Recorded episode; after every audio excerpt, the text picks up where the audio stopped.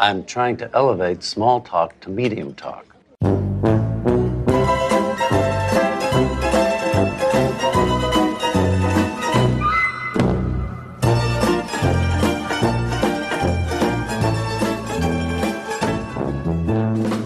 Hi, I'm Alexander Chester, and I'll I'll have a colon contest with you anytime you want. And I'm Av Sedensky, and what the fuck you looking at, Jew boy? You're like a Jew squirrel. Welcome back to pretty, pretty, pretty good a Curb Your Enthusiasm podcast. We are here today to discuss season six, episode three, The Lefty Call, which originally aired on September 30th, 2007. Is this season six, episode three, or episode four? Oh, sorry, episode four. Sorry, yeah. Do we have to redo that? Yeah. All right, let's redo that. No, I think it's funnier for everyone to hear your mistake. Okay. I have the same document every week, my uh my curb episode recap document, and then I have like the Ah. different the different cells that I have to fill with with the different parts. Got I it. guess I never updated. I uh, have uh. I have a template, and then I, I I copy it as a new document every week with a new episode. yeah. So you save the old ones. Mm-hmm. Ah, so you have uh, re- uh, evidence for uh, if we get it. Okay, well I guess we have audio evidence also. If we ever get audited, I have to prove that we're really doing a podcast. yeah, I'm not- taking motherfucking notes. I'm not getting off on a long tangent uh, early on in the episode, but um, yeah, but I was I was watching Leon like best of Leon clips for the last hour to like pump myself up for this podcast, Mhm. and I'm like I realize that what I'm saying here is like not profound or new or like not a new idea, but like the fact that that basically the role that Leon plays on the show is Leon is to Larry as Larry is to everybody else right? Like like larry says is basically everyone else's id and larry says and does what everyone else wishes they could but doesn't really have the balls to do. But then leon takes that a step further and so he represents that for larry. So he'll, he'll be the one who goes and collects the jersey or makes the comment uh, you know sort of like kramer and Seinfeld, but even beyond that but like so again that's not a new idea i'm sure others have said that but I, I want to sort of see how early that happens because I think when they first bring JB Smoove onto the show, their intent is clearly not all right. This is going to be like the second to main character for like the second half of the series, right? Yeah, it's hard to know. I mean, I can't believe that they would have necessarily anticipated that. Um, I mean, you know, Cheryl will be gone by the end of this season. Yeah. So, you know, I guess it is conceivable that they anticipated, you know, that there would be some sort of like long term change in that regard. But, you know, I don't know that they expected that or if it was just that like they saw the reception to Leon and then, you know, There's figured they no would give him more of a permanent role. there's no way that like even like uh, like Breaking Bad, you know, famously Aaron Paul was not supposed to last past season one, but they Right. they really liked uh the character and the actor, and so they they made him you know such a primary character through the whole series. Like even that, you can see a reason why he'd be like. There's no reason to think in in like the beginning of season six, oh, this brother who lives in L.A. who came to like hang out with the family while they're here, he's gonna he's gonna be like the main guy. Like there's no reason to think that. I, and JB Smoove wasn't a big enough name. I think it was really just the explosive success that he has. Yeah, I mean that certainly sounds right to me. Um, yeah, it's uh, you know, I, I've actually I I mentioned to you, I already uh, I've watched like all the way through the end of the season, and like you could already see like Leon is like taking over for Cheryl slowly, slowly as we get towards the end of the season, and like Mhm. Larry's starting to become like just like more and more unleashed. Yeah. Um, like you know we you know we've we've talked about how like Cheryl is kind of just like this like limiting force on Yeah. Larry since the Leon beginning of has the a series. much much looser leash. Yeah, it's like once Cheryl is gone, it's like the training wheels are off. yeah, which is really I think to the benefit of the show. I agree. I agree. Yeah. All right, so let's jump in. So this is the second Leon episode of the season here, the Lefty Call. Okay, let's jump in.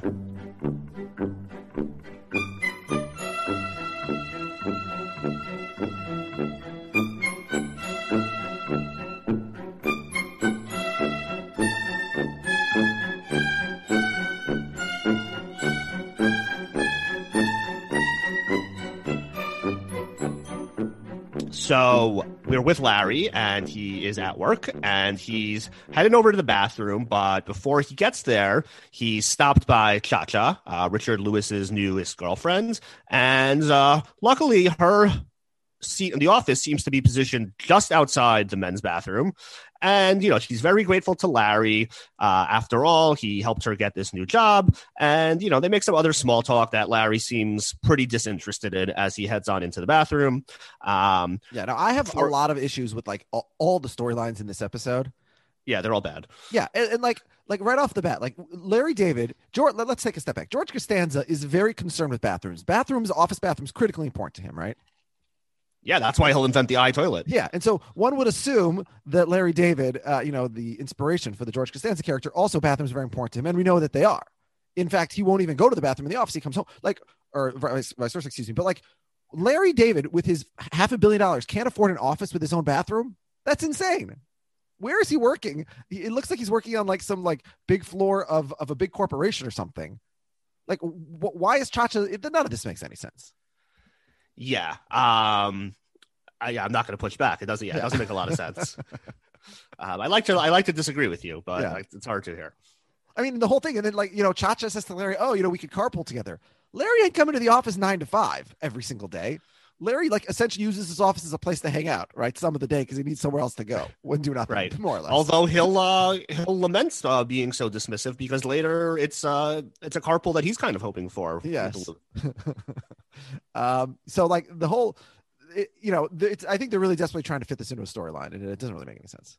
Yeah. So yeah, I mean this this episode is just like I think very formulaic in the way that it like has like these like four storylines. It's like A A B B, and like everything has to like perfectly you know like line up. But it's like it's not organic. Like Yeah. the the, the storylines don't actually really make much sense even independently, and especially not uh, when they cross over.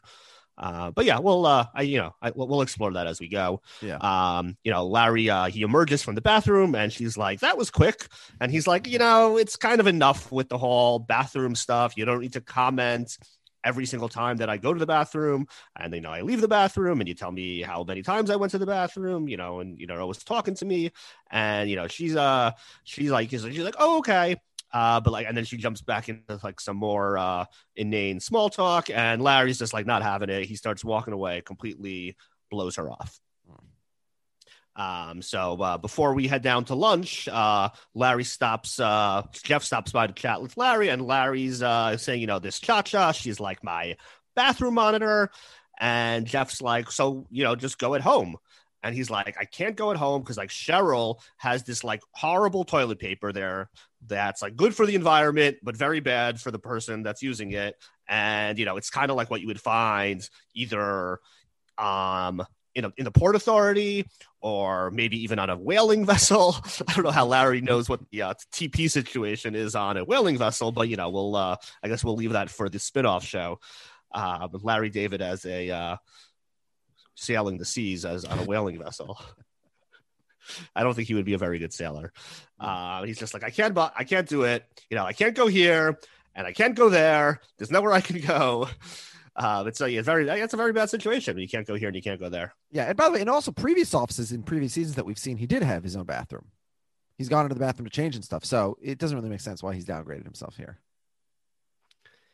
Yeah, yeah, you know, yeah. You got to be figure out a better situation than this. Yeah, Yeah, so we're at lunch, and you know everyone's there. It's a, you know it's look it's looking like a really nice time. We got Cheryl, we got Jeff, we got Susie, we got these uh this, these new people. Bert and Barbara have joined the party, Mm. and everyone's having a very nice lunch.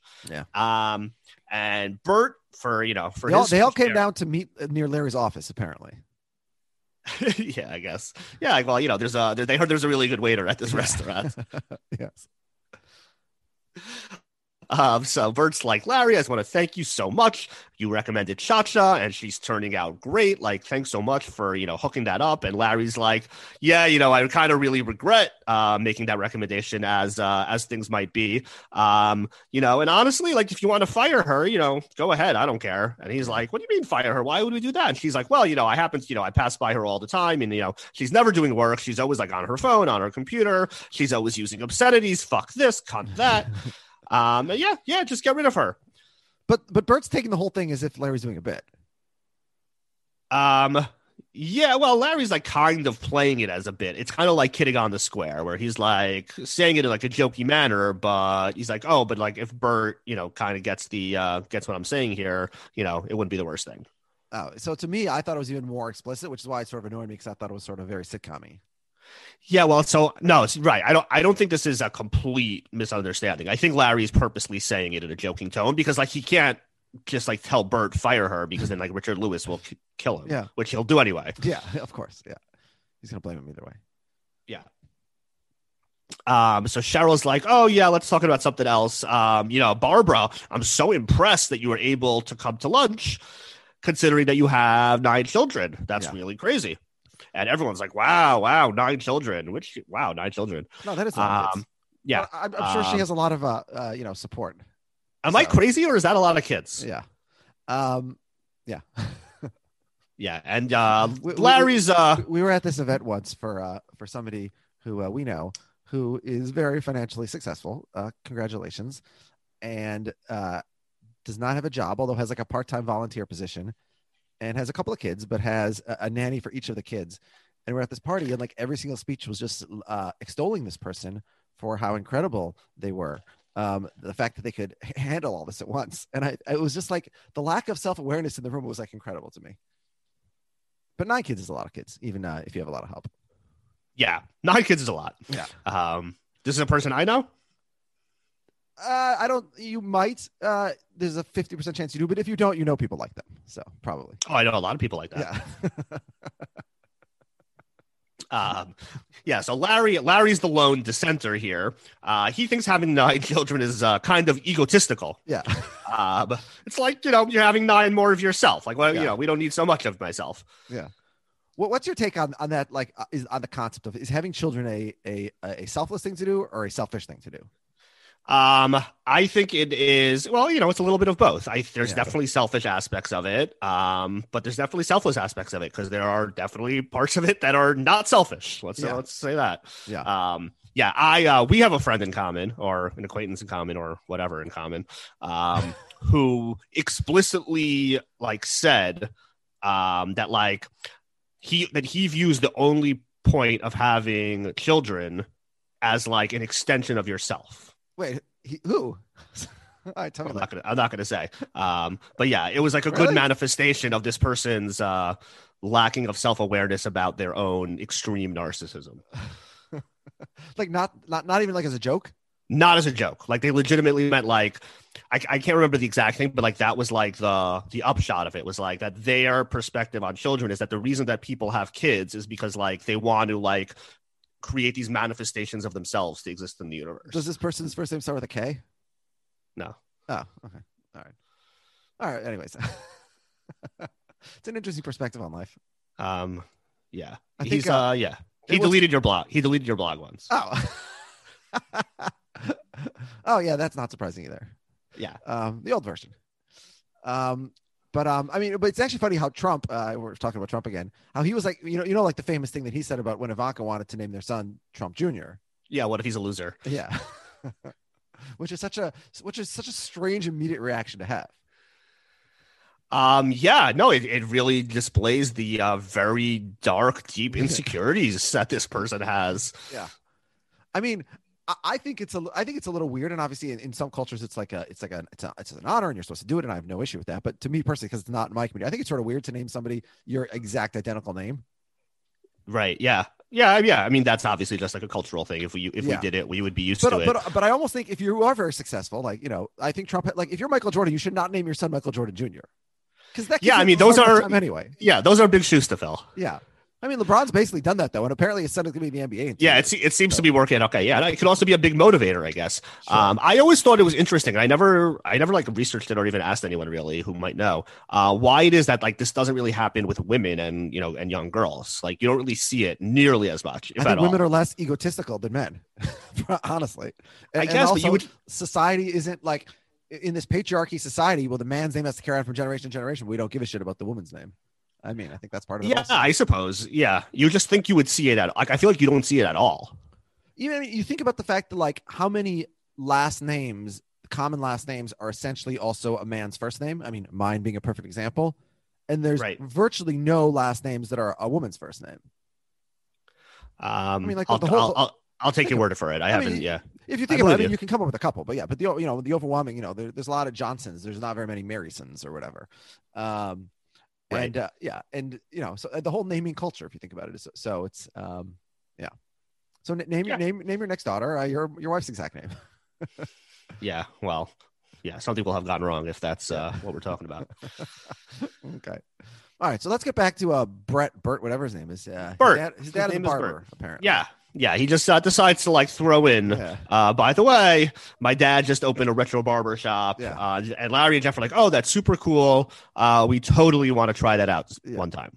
Now, is this guy is this guy like a legit barber and this Bert like, you know, he sort of built himself from nowhere and became this, you know, wealthy executive on his own or is it like his whole family's wealthy and his dad's retired and like I- on a lark is going to like open up a retro barber shop? Maybe his dad, um, like had like a, a chain of Hmm. uh barbershops that so he went built public. up a barbershop business, I see. Oh, Yeah. public. So he's like Yeah. um what's the name of the guy? Vidal Sassoon or whatever. Yeah, I would guess, you know, his father was probably like an immigrant and he came here in like, you know, 20s, 30s, or 40s, Mhm. like many people did, and was a barber and lived a modest life. Yeah. And then, hold on. Bert- he's in his like 60s or maybe 70s in 2000. all right, so maybe he came in the 40s, the the 50s, yeah. whatever. Yeah, Okay. okay. You know, he, Yeah, yeah. he came, uh, you know, the, before uh, the world changed. And, you know, Bert grew up in like Los Angeles or New York or wherever and, you know, got to uh, live the good life and is, Ah. uh, is a wealthy man. That's what, Yeah. that's my guess. his heroic father yeah built himself up Yeah. from nothing now Yeah. the, the waiter who shows up here this davide so he, he i know him as soon as what do you like as soon as i see his face i always think of something else is there something else that you think of for him or um, I didn't think of it. No. so for me he's the barber who uses the tomato sauce on elaine's hair in seinfeld okay. right and if that doesn't work tomato sauce taylor Tomato negron sauce. Taylor Negron. Yeah, he passed away. I saw. yeah but it, it's- it is very funny that he walks into the scene at this table with larry and, and cheryl and everyone else at the exact moment that they're discussing hairdressers actually and i was Oh, wondering really? if that, yeah they're, they're busy discussing bert's dad Mm-hmm. and then and then, and then Davide walks up, and I was wondering, is that like an intentional nod to Seinfeld or, or no? Coincidence. I wouldn't think so. No, I would say coincidence. Okay, I don't know. Let's see. Do I recognize him from anything else? I don't think so. Yeah, I looked at his uh, IMDb. It was it was less substantial than I thought because he's so iconic to me in Seinfeld. Maybe just because I've watched every episode of Seinfeld a thousand times. So Uh, yeah, that helps. Hmm. Um, yeah. So he's like, "Hey, how's everything? Everyone's great. Everything is great." And Susie's like, "Oh, you know, could we uh, can we wrap up the food? I want to give it to the dog." yeah, And, and uh, the waiter's like, "Oh, well, excuse me, miss. No, no, no, no. I cannot do that. Uh, we have a policy against uh, wrapping food up that will be given to an animal. Uh, we don't give doggy bags for dogs." Uh, Yeah. Larry thinks that's a little strange, given that it's literally called a doggy bag. yeah. Now nobody really calls it a Um, doggy bag. I don't think, but Yeah, I know you could yeah, call it that. But I've never Yeah, at a restaurant said, "Can I have a doggy bag, please?" It Yeah, you wouldn't call it that in a restaurant usually. Yeah. Um, he's like, yeah, we're, we don't allow food that is prepared for people to be, to be fed to dogs. Yeah. Uh, perhaps you can buy some kibble instead. Uh, so she's like, Okay. fine, fine, fine. You know what? Fine. You know, I'm going to take it home. It's for me. And he's like, I'm sorry. You already said dog. Yeah, you already said spite. Too late. And Larry here stepping up heroically for Susie. Yeah. Larry, uh, Larry takes charge. He's like, okay, you know what? Wrap it up for me. I'll take it. You know what? I'll have it for lunch tomorrow. Now that I think of it, good. Yeah, I recorded another podcast yesterday, which hasn't come out yet, where they made fun of me for the fact that I would eat someone else's steak. But Larry uh, alleges in front of this whole table and to the and Davide that that's exactly what he wants to do. He wants to eat Susie's steak. Yeah, but he's lying. Yeah, I know, but he's he's saying that he's not lying. okay. But you were saying that you were that you that you would do. And, Davide, well, no, I would not take. Well, who is it? Who's It's, I- it's Susie. and I'm Larry. Yeah, Larry wouldn't eat somebody else's steak. No, I know Larry wouldn't, but if I'm Larry, I think I would. I know Susie. I, you know, no one else ate it. No, it's not like it was like you know being passed around. You know, like a prison cell. It's yeah, the truth is with steak, like even like Cut worst off- case, you you could just cut off like the top Yeah. little sliver. Ah, yeah, I cut. I cut else- off. I cut off the edge. Yeah, Yeah, every, and everything else is clean. That's fair. throw it in the oven for another sixty seconds. Yeah. fine.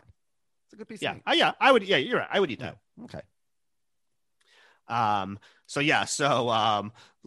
I converted another Um, one. Nice. Uh, so Larry's like, he's like, no, no, I'm gonna eat it. I promise. Davide is like, not sure, and he says, "We shall see," Yeah, which is a very ominous thing to say. and he he does end up drugging the food, right?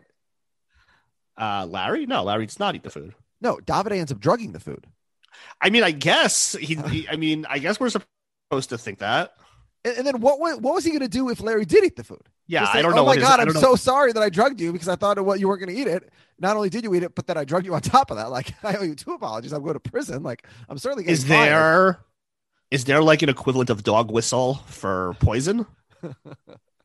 like it's uh it's yeah, a it can uh, only affect the dog. yeah it- the yeah right. It makes uh it makes a dog need to shit, but it makes a Yeah. person nothing. This is what we need a veterinarian for. Yeah, one of my one of my wife's best friends is a veterinarian. I should uh she's although Jen said to me, Jen's Jen's like, you know, people usually become veterinarians because they really love animals, right? or because they didn't get into medical school. No. Okay, but no, but like this person always wanted to be a veterinarian. She said from she was a little girl, but her job is, as Jen puts it, she's basically a warden for animal prison because she works in a lab where they test things on animals, and she's the veterinarian to make sure like that they test it only up to the level that the animals don't die, basically. It's a very important job. Yeah. Oh, it is. that but because if the animals die, then you can't do a test on them next week. exactly but it's not exactly like a job for one who loves animals it's a very strange uh like who goes to veterinary school and says i'm going to commit myself to being uh you know keeping those those animals alive so we can test makeup on them or whatever the hell they're doing um yeah so we, we should I want to be a uh, I want to work in a do- in a in a dog prison. Yeah like Yeah, we should have. That's a big uh big Did- bad job by you not getting her on the podcast for this week. when uh, when Dr. Mengele went to medical school, they said, uh, oh, "What kind of doctor do you want to be?" He's like, "Well, I want to do grotesque uh, tests on uh, human slave labor." Oh well, uh, fortunately, we have just Well, he didn't. I mean, he didn't go to evil medical school to not be the doctor of Yes, concentration camps. Exactly, of course, yeah. I did. Did I send you? Oh no, I sent. Uh, I sent AB. I sent AB a Doctor Evil uh, gift today because he accidentally messaged me and he was meaning to talk to you know someone else. He said, "How much do you think we should pay for it?" And so I responded with the one million dollars. One hundred billion dollars. Yeah, no, I just said the one million because I don't know what AB was talking about, but I, I'm sure it was not more than a million dollars. So whatever it was, a Yeah. million dollars is definitely uh, A million dollars is usually good enough for most things. It gets the job done most of the time. yeah, just not you know world domination, but Yeah, that's like when people were like saying that uh, Fernando Tatis Jr. You know, oh, why did he take the deal? He could probably he could have made more if you know he waited. I was like, you know, general rule of thumb in life. If somebody offers you three hundred forty million dollars, Yeah. you say yes, and then you like you'll figure it out from there. Yeah. Although, I mean, like, you know, actually, I was going to say an example where you're wrong, but I think it's an example where you're right. Mark Zuckerberg, if he would have taken the money there, okay, he would be much less powerful and, and wealthy than he is, but he would be more than powerful and wealthy enough. And he wouldn't have like like the conscience on him and also most of the world hating him for like what he unleashed on the planet, you know? Yeah, and he would like be living in this alternative reality where maybe you know Facebook isn't what Facebook is, and he's Yeah. like he's not missing out on some huge. He's just Yeah, like, oh, that- I'm, that's I'm a really smart guy who sold his company for I don't know what was it, ten million dollars? That's pretty good. Yeah. if anyone wants to buy this podcast, we will sell it for $1 million. Yeah, one million dollars. I will. I would give that deal uh, five pretties out of five if we got a million dollars. What's the lowest? A hundred bucks? Would you take a hundred bucks? I would take a hundred bucks. No, but it, What- it, it, it comes what with are the- non, it comes with a What are the terms of this? Oh, so we can't. What, what, what are we not allowed to do? you can't talk about curb anymore. You can't talk about Curb anymore. Yeah. Even uh, uh, recorded or at all. I guess you can do it in the privacy of your own home. Okay. Yeah, I'll take a hundred bucks. Yeah, can't do it in a WhatsApp chat. Maybe you can do Oh, it on okay. Signal though, because Signal isn't uh, tracked. Signals encrypted. They'll never know. Yeah, so take it to Signal. Okay. All right. Yeah, you, you do it on WhatsApp. Mark Zuckerberg knows about it. Yeah, we can't have that. Yeah. He'll tell everyone. um. So, So we're, uh, back at lunch. we're back at lunch, and Larry. So Larry heads to the bathroom, and of course, Cece is not only at the same uh, at the same restaurant as them. Okay, although I guess it's in the building, so it's not that crazy. Yeah. Uh, but she's in her usual spot, Yeah. uh, sitting at the table just adjacent uh, the men's bathroom. it is very sad, and- by the way. I feel like to see Chacha sitting at lunch by all by herself. Yeah, well, I mean, you know, if you go decide to go down for lunch, I, I go for I've gone for lunch by myself. Oh, Like, oh, for sure, but not when like all your your your boyfriends, friends, and their spouses are all at a table like right next door having a grand old party with that. right. That's true. Yeah. I also, by the way, nice if you're Tia her. Carrere, like when you come down to the restaurant, they're not like, "Let me put you in the table all the way back by the bathroom." Like you're sitting right in front of the window. You know. yeah, she's not putting. They're not putting her in the ugly section. Yeah, we'll learn about that later on Curb. Yeah. Um, yeah. So of course she, uh, you know, she starts peppering him with I've, questions. I've sat at the table by the toilet when I'm by myself for lunch. I don't see any Tia Carreres around. Although the restaurants I go to also. probably- Yeah, but you're also probably just like sitting on your phone the whole time, listening to podcasts. So, Oh, like, so you you're saying there might be one, and I and I missed. Yeah, it. you have no clue what's going on. I will say, like in the modern era, although you know most of the time that we were like working and would be in this situation was already in this era. But like I remember, like when I was like a college intern or whatever, I never would have gone to lunch by myself because I'd be so bored. Like, what would I do there? Yeah. Oh, for sure. It's like life is totally different when yeah. like I have a whole you know, computer and like an endless audio, you know, video in- information device with you at all times. So yeah, it's like when you hit traffic, it's like awesome, more podcast time. yeah, Yeah, I have noticed that sometimes I look at the uh I look at the map. I'm like, wait, there's more red there. I'm like, but what's the harm? I'm like having peace and quiet for six minutes. Yeah, whatever. It's Yeah. just like yeah, you so you just sit. Yeah. When you have Yeah, a oh, baby, oh, oh, it's a oh, it's a long line at the doctor's office. Okay, whatever. so the way that like television is like a cheat code for parents, so driving is a cheat code for babies. Because when you have a baby and like you every minute you have to be occupying this baby, and it just like needs constant attention. And then oh, if you put it in the car, the baby's totally fine just driving around.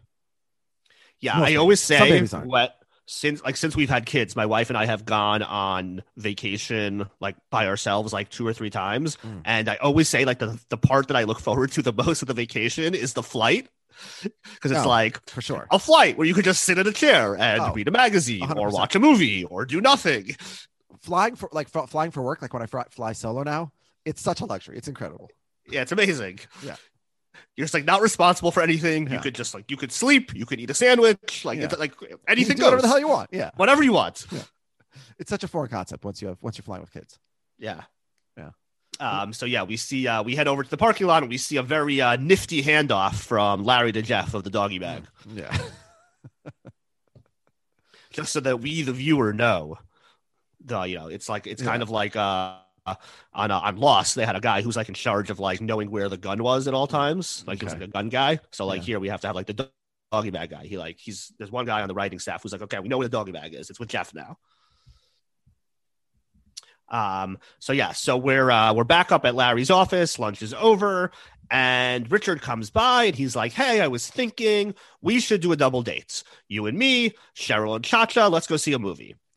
And Larry hesitates at first. Uh, he's like, mm, I don't know. I have to check with Cheryl. And like Richard's like, What's the problem? Why can't we just do this? And he eventually, you know, he confesses to Chacha that, you know, this whole Chacha thing, sorry, he confesses to Richard, uh, you know, this whole Chacha thing is really not working out for me.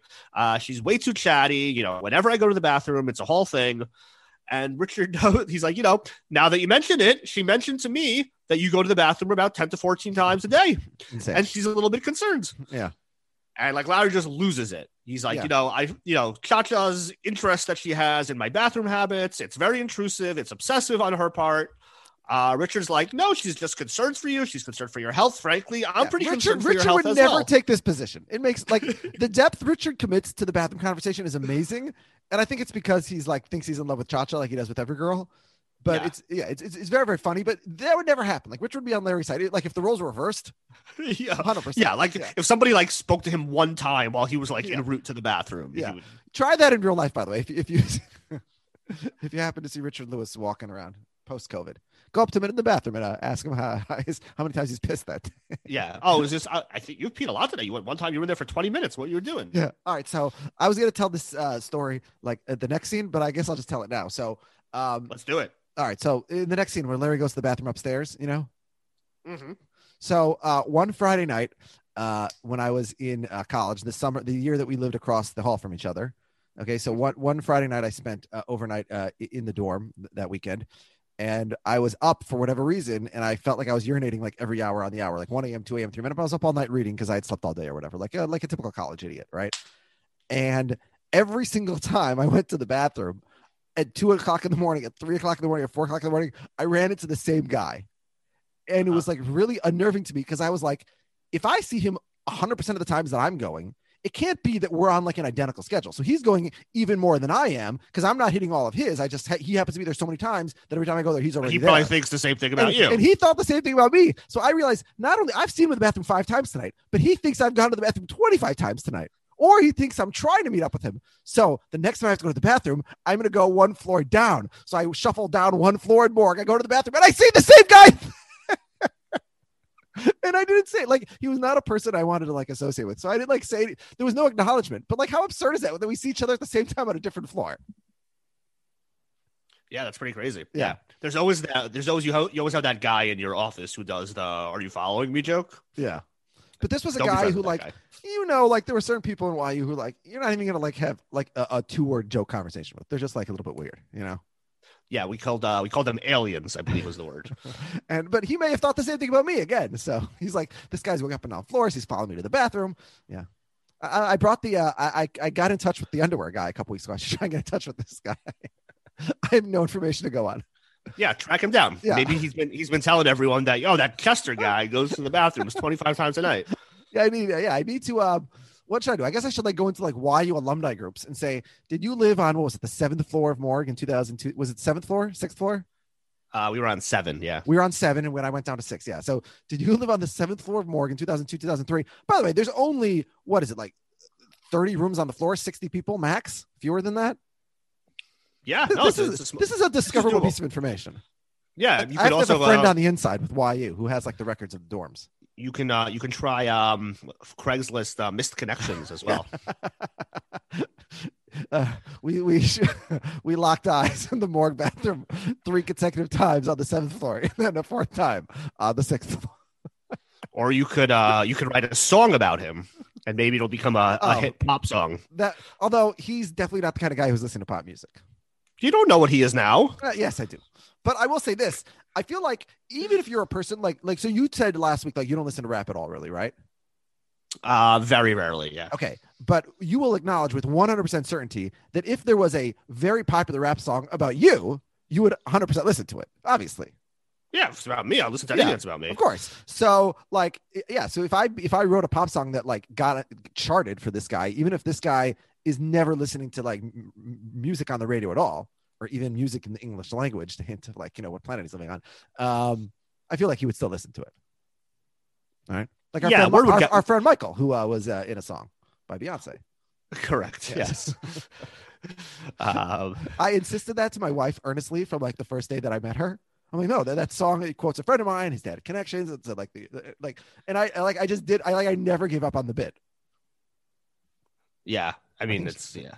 So yeah, very annoying to do. All all all songs by uh by bands are really about people that went to MTA.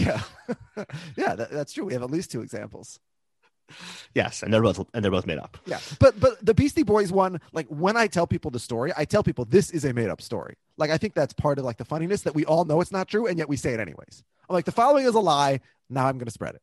Yeah, although I feel like when we were in high school, I don't know that I thought it was true, but it's like I definitely didn't think it was clearly made up. Like, I mean, Well- part of that was being a kid, No, and well, part of that it was just like it was impossible to verify things. Well, but then. Frager, do you know Frager? You know Frager. yeah, so that was already when we were in college, and he asked them, and they said, No, that was that was I, that was when he was in 12th grade and we were in 11th grade.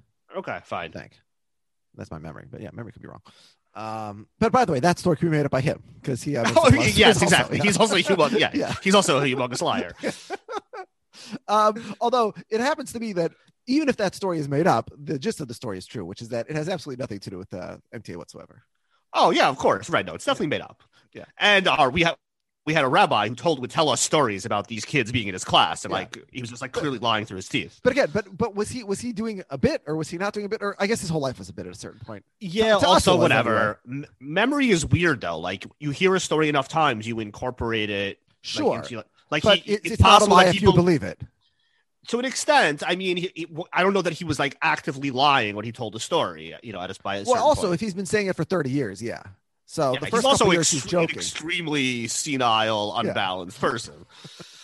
so I mean, you know, there's a there's a whole there's whole all sorts of different explanations Yeah. that can be given. yeah, we could. You know what? What is funny about that class in particular? My memory of that class is exclusively the hilarious and crazy and like dangerous things that occurred and things that would never occur in 2021. But like, so my memories of that class are universally positive. Not like not in the sense that they were just so funny or weird or like they're good Yeah, ninety percent of the time you were bored. Yeah, 99.9% was misery and like I just wanted to be dead because I like I was so bored to death and yet you don't remember that part. It's actually it's pleasant because it'd be unpleasant to think of it the other way. Yeah, I mean they, they say that um like the army is like that that Yeah, like you prison. have like these memories of like flashes of like action, but it's like ninety nine point nine percent of the time is like you're bored out of your mind because you're just like sitting on some base and nothing is happening for for weeks. You just like sit and nothing happens and you just That's um That so it's kind of right, right. It's kind of like we were in the army. Yeah, exactly. We uh, sacrificed. That was my nom. Uh, I got no STDs either, by the way, in high school. Um, yeah. So if you want to, um, everyone is, you know, listeners are encouraged next week to uh, email in and thank us for our service. yeah, Um, you know, I remember that once he, uh, just in terms of like the level of like nothing, like literally nothingness. We would we would be in the same class with the same teacher. Well, there was like a break for recess and lunch, but from eight thirty a.m. to one p.m. every day, right? Pretty much, yeah. And, and he said to me once at the end of the day, at 1 p.m. after lunch, after the last thing, he he came up to my desk and he said, Chestum, he said, tell me one thing that I said today. And I had been in a classroom with that guy for four hours, and I looked at him and I literally could not. And like, I and now as an adult, I feel bad. Like that's incredibly disrespectful, honestly. And like I do feel. Yeah, but like, uh, you know, with this guy, it's like, yeah, that all that all went out the window. I mean, But like, no, for any for a teenager to say to an adult who's like an educator of theirs, no matter how crazy they are, like, you, I've been speaking to you for four hours. Tell me one word I said, and I literally couldn't. Like, I had not. I don't know. I, I mean, I I just zoned out of my brain. I don't know. Where did I go? Was I sleeping? I I, I mean, it seems kind of hard to believe. Yeah, I mean, that place was just like it was like a total zoo. It was a crazy place. You know what? I would send my kids there though. Honestly, I don't think uh, we ended up badly because of it. yeah, we have a very successful podcast. Yeah. no, but I was talking to like one of my best friends in college once, and she worked so much harder than I did in college. Um, and we were at the same college. And she remarked to me one day, she says, You know, I worked so much harder in high school than I do now. And I was like, How's that possible? Because you work so much harder than I do now. Now, so you worked harder than this in high school. In high school, I didn't work at all. And we ended up in the same place. So ultimately, you know, Well, patri- uh, patriarchy. yes. Well, that's yes. Okay, fine. I don't know. Yeah, you li- you you literally just yeah, on there, without self awareness articulated. Oh, you're a woman. You have Yeah. to get really hard to work the place where I just breezed my way through. Okay, that's true. Well, I was telling the story the way I always used to think of it at the time. But yes, now hopefully I'm 37 and I have more i- i- self uh, reflection than I did as a 19 year old. But I guess not because I told the story. Right, I'm learning lessons Um, every day. The more you know. Do do do do. Yeah. So, um, uh, Larry, uh, he doesn't think there's any problem with his I feel like I should edit that out. That's very uh, uh self uh, incriminating. But oh well, leave it in. Yeah. Not woke. Um, you know, um, you know, he says I have a great colon. Uh, they challenge each other to a colon contest. Again, I love the commitment here by Richard. It makes no fucking sense in the world. But yeah. What? How? How does a colon contest work? do you really want to know? Like, how far down do you want to go into that? Because should that be the next tournament for 32 fans? Yeah, I should. My dad. My dad is a GI. We probably could have gotten him on the pad. Yeah, it was a million to one shot, Doc. colon contests. Yeah. Um, yeah, this is yeah, much more disgusting contest than the Seinfeld contest. Yeah, that's true. I cheated in the colon contest, Gary. Yeah, how do you cheat? That wasn't re- that wasn't really my colon. I faked it. You faked? You faked? How can you fake? She faked. Um, so yeah, so uh, Larry uh, Larry heads over to the bathroom to uh, kind of escape the argument, and uh, notably, Larry uh, Larry stands to pee here. Uh, but this is when he goes to the bathroom upstairs, right? yeah, I guess that makes sense, right? You know, you don't necessarily want to sit um, unnecessarily at a public toilet. Mm. Um, and Larry flushes the toilet, and he recoils as Yeah. some huge explosion of noise Yeah. occurs. Which There is no toilet on earth that has ever flushed so loud as to cause an auditory issue. Yeah, I don't think so. Yeah. I've certainly never None of this experienced any anything fucking like this whatsoever. yeah. it doesn't. It makes a lot of sense. Yeah. Uh, I had the same observation. Yeah. Um, so we, uh, yeah, so doc, so Larry is now at the doctor, and he's uh, Do you of telling recognize him the what doctor? happened. Shit, no, I didn't. Oh no, it's not. So he was very much that guy to me. As soon as I saw him, I'm like, oh yeah, it's that guy. And I'm like, I know I've seen him in a million things, but I couldn't place it. So his name is Seth Morris. He's on Seth Kroll Morris. Show. He was on Children's Hospital. Do you ever watch Children's Hospital? It's like a 15 minute comedy show late at night. Yeah, I watched some of it. Yeah. So he's like, he's like, he does a lot of sort of, um, comp like sort of these comedy shows with like sketch comedy kind of stuff, um, or improv comedy. Um, but yeah. Anyways, so he's, he, I think he's a that guy because I know what his name is. I didn't even know what I knew him from, but I just knew that I knew him. Unlike Davide, who I knew was from Seinfeld. Right. Yeah, I'm looking. Um, yeah, nothing, nothing here really like jumps out to me. Yeah, it's weird, right? Nothing jumps out, but you recognize his face, right? I did recognize his face, but yeah, Yeah. there's nothing here that I was like, oh, okay, he was Yeah, in 11 exactly, yeah. episodes of that. That's where I'm. Yeah, Yeah. I'm not nothing here that is yeah, like. I, I, I was like shocked. Like, there's got to be something I remember him from more. Probably. I mean, he's in a lot of things. He's in a lot of comedies. I guess so. Yeah. Well, that's why he's a that guy. He's in six episodes of the league, so it's like yes, you recognize his face because you have Yeah. seen him. He's lot friends with Nick. Kroll, obviously, and a lot of these guys, basically. was in a couple episodes of Parks and Rec. Mike Patterson. I don't even remember who that is. Yeah. So it's like he's playing all these guys from every show that I've seen, Yeah. and like in every single one, he's like a guy that I don't remember, Yeah. which is weird. Mm. And sometimes in multiple episodes, but you would think you would remember those guys. But anyway, I um, feel I can, I can imagine the type of character that he played on Parks and Rec, even if I can't literally describe it. Yeah, I can't at all. Um, So uh, Larry tells him the whole story. There was a sonic boom. You know, it uh, blew up with my eardrum. And uh, the doctor starts asking him a series of questions about his medical health and history. And when he gets to the question about urination, Larry starts to get very defensive. Um, he's like, why, why is that relevant? Why are you asking me about my urination? Uh, the doctor eventually will ask about his stool too. And Larry's Larry's basically just like it's all normal. It's all normal. Um, you know, it's you know if I ever go a lot, it's because you know I drank a lot of water that day or ate a lot of salad that day. But that's a good thing. And the doctor's like, yeah, yeah, sure, no, yeah, that's a good thing. No, yeah, no, no, uh, not, not saying it's bad. Yeah. Um, and Larry's like, you know, I really, I really think that you know, this is like a, this is like a private matter. This isn't to be discussed with strangers. And the doctor's like, I mean, sure, but like, we're not on a bus. I'm a doctor. I thought that was such a good line. Yeah. He's like, she's like, yeah, I guess technically I'm a stranger, but it's like not like I'm a random stranger. Like I'm a doctor. It's not like some guy on the bus. yeah. Um, but Larry, uh, he still won't answer.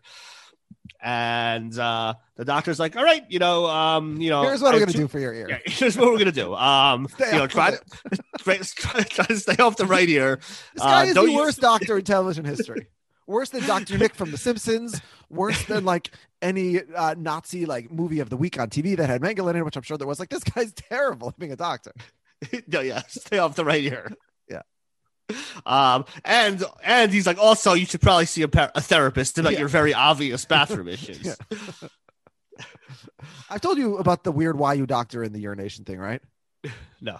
Oh, so when I was in the MTA dorm, see, you lived in high school, and or in high school, you lived in your parents' house. And if you didn't want to go to school because you didn't want to go to school, you said you felt sick. Like you told your parents you felt sick, and maybe they forced you to go to school, not forced you to go to school, but like there was Yeah. a process. Your parents Yeah. called the school, he's sick.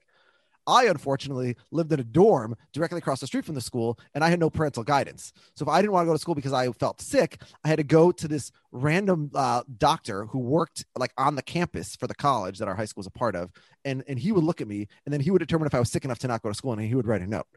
And like, but he's a real doctor. He's not just like your parents. You can say, "Oh, I'm not feeling well."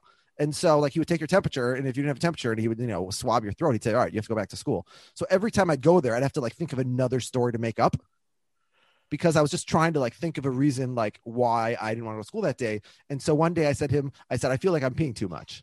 This was just made up. It was just a complete lie. So he has me pee in a cup and I pee in the cup. And then he sits me down and he says, and uh, sort of like, you know, he's like, can I talk to you? He's like, you can be very honest with me. This is a safe place. It's like completely confidential. He says, um, have you suffered any sexual abuse? I shouldn't be laughing. It's not funny at all. No. But, uh. Yeah. And but at the time I thought it was so absurd. I'm like, no. He's like, well, you know, I'm asking because of urination issues. And like, I don't know whether he was just doing it because he was like a really bad doctor who was like working in like the office of the and he's like bored or what it was. But I realized like this is why you shouldn't lie because I made up a stupid lie about being too much. And like now I'm like answering these questions. And so uh, it took me down a dark path. So yeah. yeah, you shouldn't lie unless you don't want to go to school that day. Well, that, that's yeah. You're 16. You don't want to go to school, and like you know, that's a that's a later Alex problem. The, the current pro- Alex problem is you know I have to come up with something that uh, it can't just be that I have a temperature because he's going to check that. Yeah, what's the worst that could happen? You know, Yeah. so maybe because of this, I will end up, you know, revealing repressed memories of my parents sexually abusing me. But like, that's the absolute I mean- worst that could happen. But I do remember when he asked me those questions, I was freezing up and thinking like like this could like what if he like calls my parents or calls the head of the dorm and and like alleges something happened? Like I don't I don't recall any of that happening. If it did, I guess I have repressed it. But um yeah, it was. And Larry also should be careful pissing off doctors and lying to doctors. You don't want them to have a record, right? We know that from Seinfeld. right, exactly. Yeah, Yeah. they'll have his permanent file. Yeah. Anyway. Wonder whatever happened to that doctor. Yeah. So uh Larry's like, so I don't do you understand. even know? Do you even know where that office is? Because you like that shows like how like No. never nobody ever went there. It was in Rubin. Um, so you walk in like the main door of Rubin, the security desk, and then you make a right as if you're gonna go down like the, the steps towards like the calf store or whatever, right? Oh, they can go Yeah, to this is- Lexington. Go to this is getting this is getting very uh very Okay. specific. But then you, if you're facing the elevator, if you make a right down that hall, there's a hall there on the first floor of Rubin that nobody ever goes down Mhm. on the right, not the left. And there was a doctor's office there that nobody in the world ever went to except for me. Except for you. Well, Yeah. probably other people in the dorm who were sick sometimes. No. Well, I feel like if you're in college, you go to a real doctor. This was the doctor was like for the people in high school who like uh, you know didn't have access to a real doctor because we were kids. Anyway, Yeah. Um, so yeah, so uh, Larry's gonna have to do uh, lefty calls, um, and he's really not comfortable with that. which is really not a thing. not a thing. I Yeah, mean, everybody has an ear they prefer, I guess, to hold the phone to.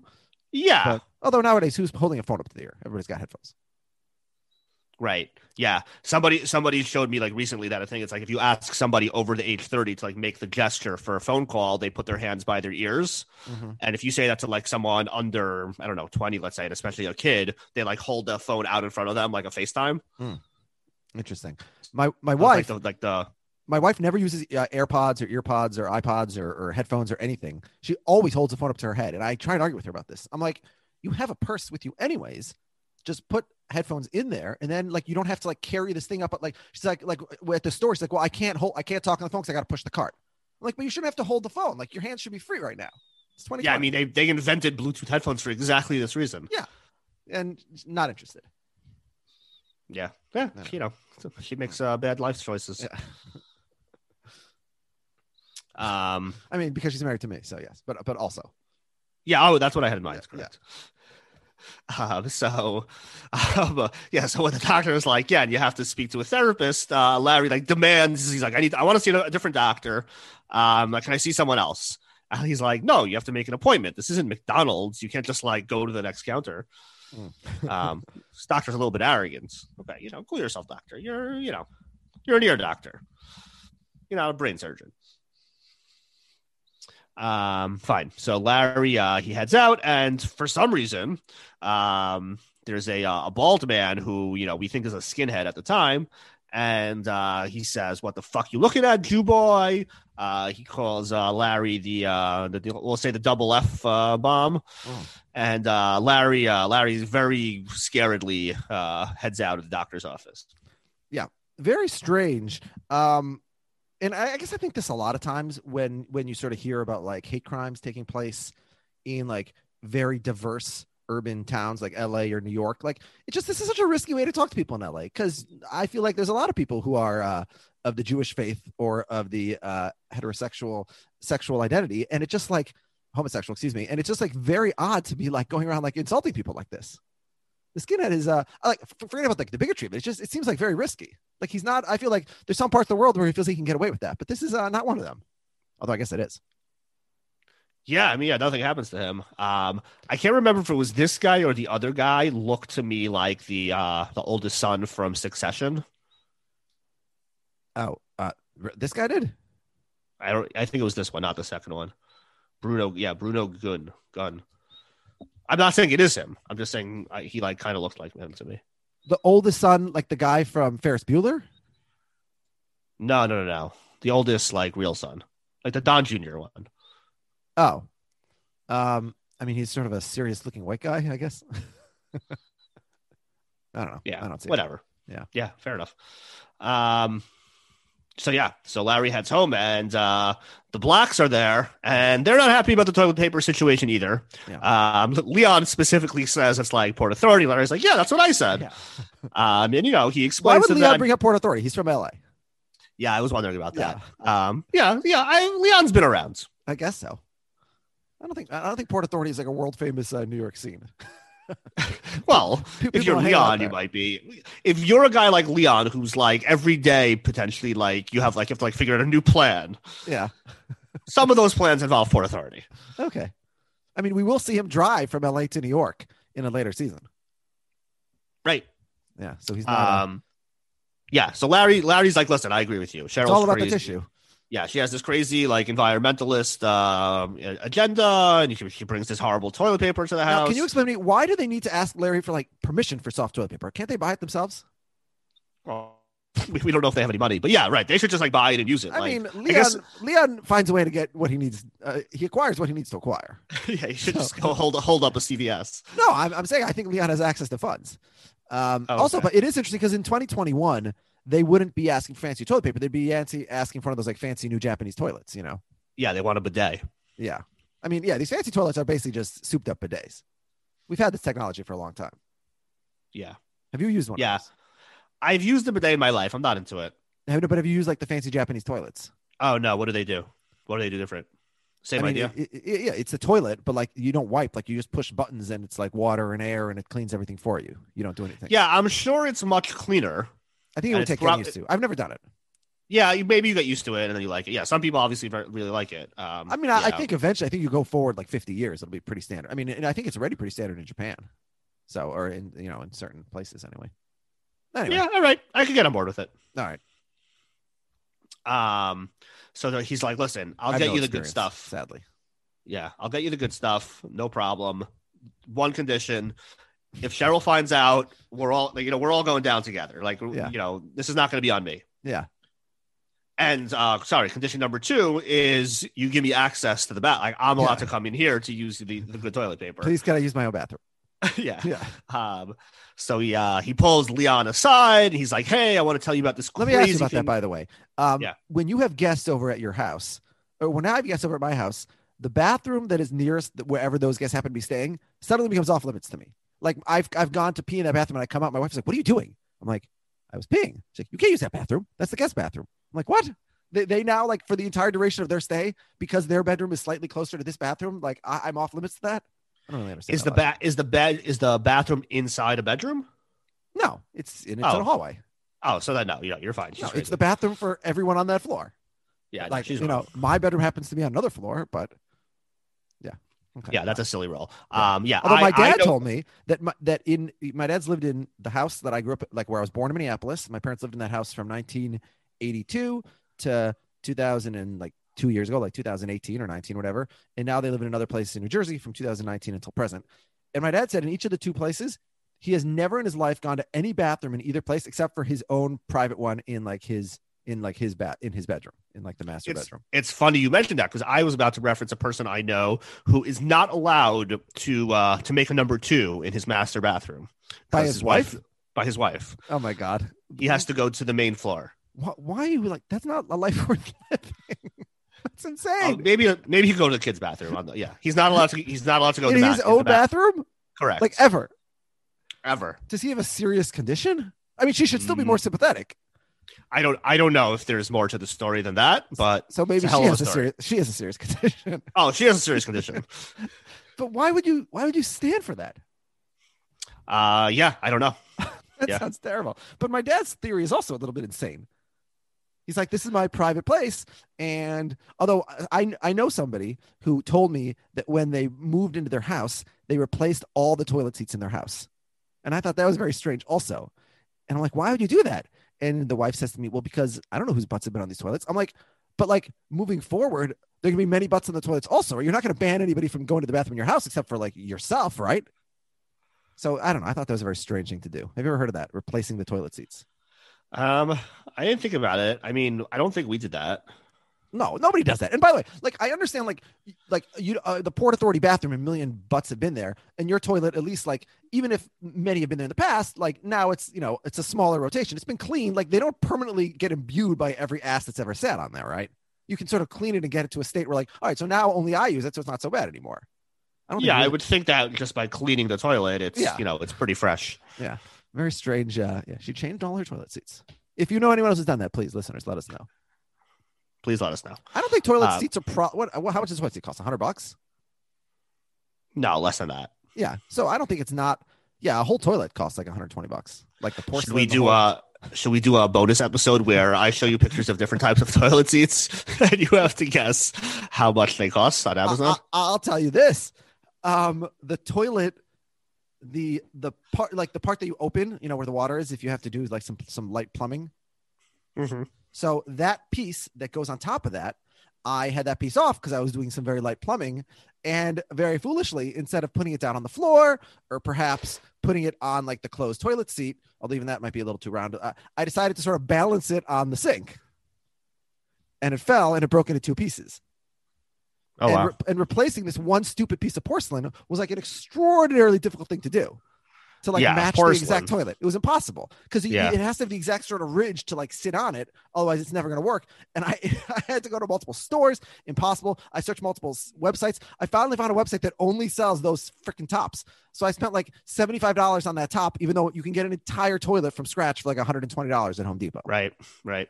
Except then you'd have to install it, obviously. But um, yeah. So don't don't Yeah. be stupid like me. Don't balance that thing on the sink, and don't break your stupid piece of porcelain on top of the toilet. Yep. Uh, this has been another episode of Win, Lose, or Toilet. So That's what you have to do um, you have a, an episode of Curb that doesn't make any sense. Talk about toilets. yeah, talk about toilets. 20 minutes. We're going to get a great review on iTunes for this one. Yeah, well, yeah, we got some reviews we're going to talk about in a little bit. I give it two stars for a lot of number two talk.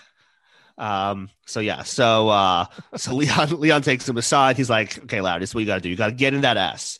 Mm. You must. Uh, here's what you do: you pull that asshole open, step into their asshole, Yeah. close the door behind you. Mm. You pick up your spray paint can, right? Yeah. Larry was here. Yeah. You spray paint. Larry was here. Wash me. Is there any All snacking done of- of? All that kind of shit. Yeah. You fuck his whole asshole up. Eat some Snickers bar. Throw some paper on the floor. Read a newspaper. Yeah. Ball the paper up, the newspaper, and throw the newspaper on the floor. Mm. Fuck his whole asshole up. You know what I'm saying? Then you open that asshole one more time. Open it again. Open that asshole again. Step out of his ass and leave that motherfucker wide open so he knows you've been there. Yes. this is And like a- that's the yeah. way you do it. this is like an all-time all-time Leon rant, completely historic. And this is done in his second episode. Like What does this even mean? Can you please tell me what this means? What is he telling Larry to do? that doesn't matter. Like Leon is already like an all-time television character that you have never seen before. Like he's a legend. This is his second episode ever. The get up in the ass speech. If you would have asked me before we saw this episode, you know that speech where Larry talks, Leon talks about getting up, getting up in someone's ass and spray painting. Like how many episodes had he been on by the time he did that? I'd be like, I don't know, like 30, 40. No, his second episode. This is when I think Larry's like, holy shit, what do we have here? We have to do something with this guy. Yeah, makes no fucking sense whatsoever. yeah, so right, you like you have to imagine this was like basically entirely improvised, Yeah. right? But then, Le- but then Larry repeats the whole thing back to Leon, which is incredible. It's like, What so was get this straight. I, What I, was I the open up the asshole. Yeah, he doesn't. Yeah, he doesn't say the whole thing, but yeah, he says like Yeah. the gist of it. yeah, the snacks, Um, the Snickers. Yeah, I wonder what the like. I know we there's not like a real script. There's like an outline, but like, Yeah. what was the outline here? Like, what was like the bullet point for like? Well, and, Le- and then yeah, and then Leon, says, admonishes Leon admonishes Larry for having you know wussed out instead of stepping up to the guy who you know threw the right. you know, he, the and he tells slur him that like next time you have to kick his ass. Yeah, basically. Like Yeah. you hit him or whatever, and like Yeah. but instead he I don't does it in think- this I glorious mean, fashion. Yeah, I mean the, the the the inspired getting in the asshole thing. I assume that's all JB Smoove, but whoever wrote it, it's it's like it's brilliant because it makes no fucking sense whatsoever, and it's totally irrelevant that it makes no sense. really yeah, no, the, uh, the Snickers bar is the best part. Eat some Snickers bar, throw some paper on the yeah, floor. and I love Larry repeats that part exactly. Yeah. read a read a newspaper. You're taking your time in there. Yeah. Larry was here. Wash me. All mm. that kind of shit. Yeah. From the inside of an ass, you want to say wash me. How would the person know when it says inside their ass? They'll know. Yeah. I guess they're proctology. Your ask your dad about this. Has he ever Leon was seen a here. yeah Have you ever seen a Larry was here sign inside someone's asshole? Snicker, Snicker wrappers? Probably he has. No one wants to admit they stick him up there, but uh, In your in your medical opinion, what would you say is the problem here? Yeah. Um, yeah. So um yeah, so Larry uh Larry decides you know I'm gonna call uh Richard and find out what's going on with our double date and Cha Cha answers because of course Cha Cha answers. Yes. Because she's not gonna get out of an opportunity to talk to Larry and ask him some questions. Yeah. And Larry laying off the other ear is suddenly the most physically like treacherous thing that he's ever had to do. Yeah, so like he has to like keep uh you know right he can't hold the phone right and He he's to- like he oh. moan for some reason. yeah she's like oh we should go to a fancy restaurant and Yeah. he's like oh well what are you wearing? She's like you mean right now? And he, because he didn't hear that he's like yeah. And she obviously thinks this is you know very inappropriate question. Uh, rightfully so. Yeah no very yeah fairly he's moaning, which Yeah, she does not need to be expected to know is because oh he's he's using the the, the lefty ear, and so right and he's and he was like so tired and out of breath from having to hold the phone in his wrong hands yeah. By the way, and I complain about this every single episode, but why is Larry calling uh, Richard's landline? He knows he hates talking to Cha Cha. He knows Richard has a cell phone, but yeah. Anyway, Yeah. Um, so yeah, so Cha Cha hangs up on him. Hmm.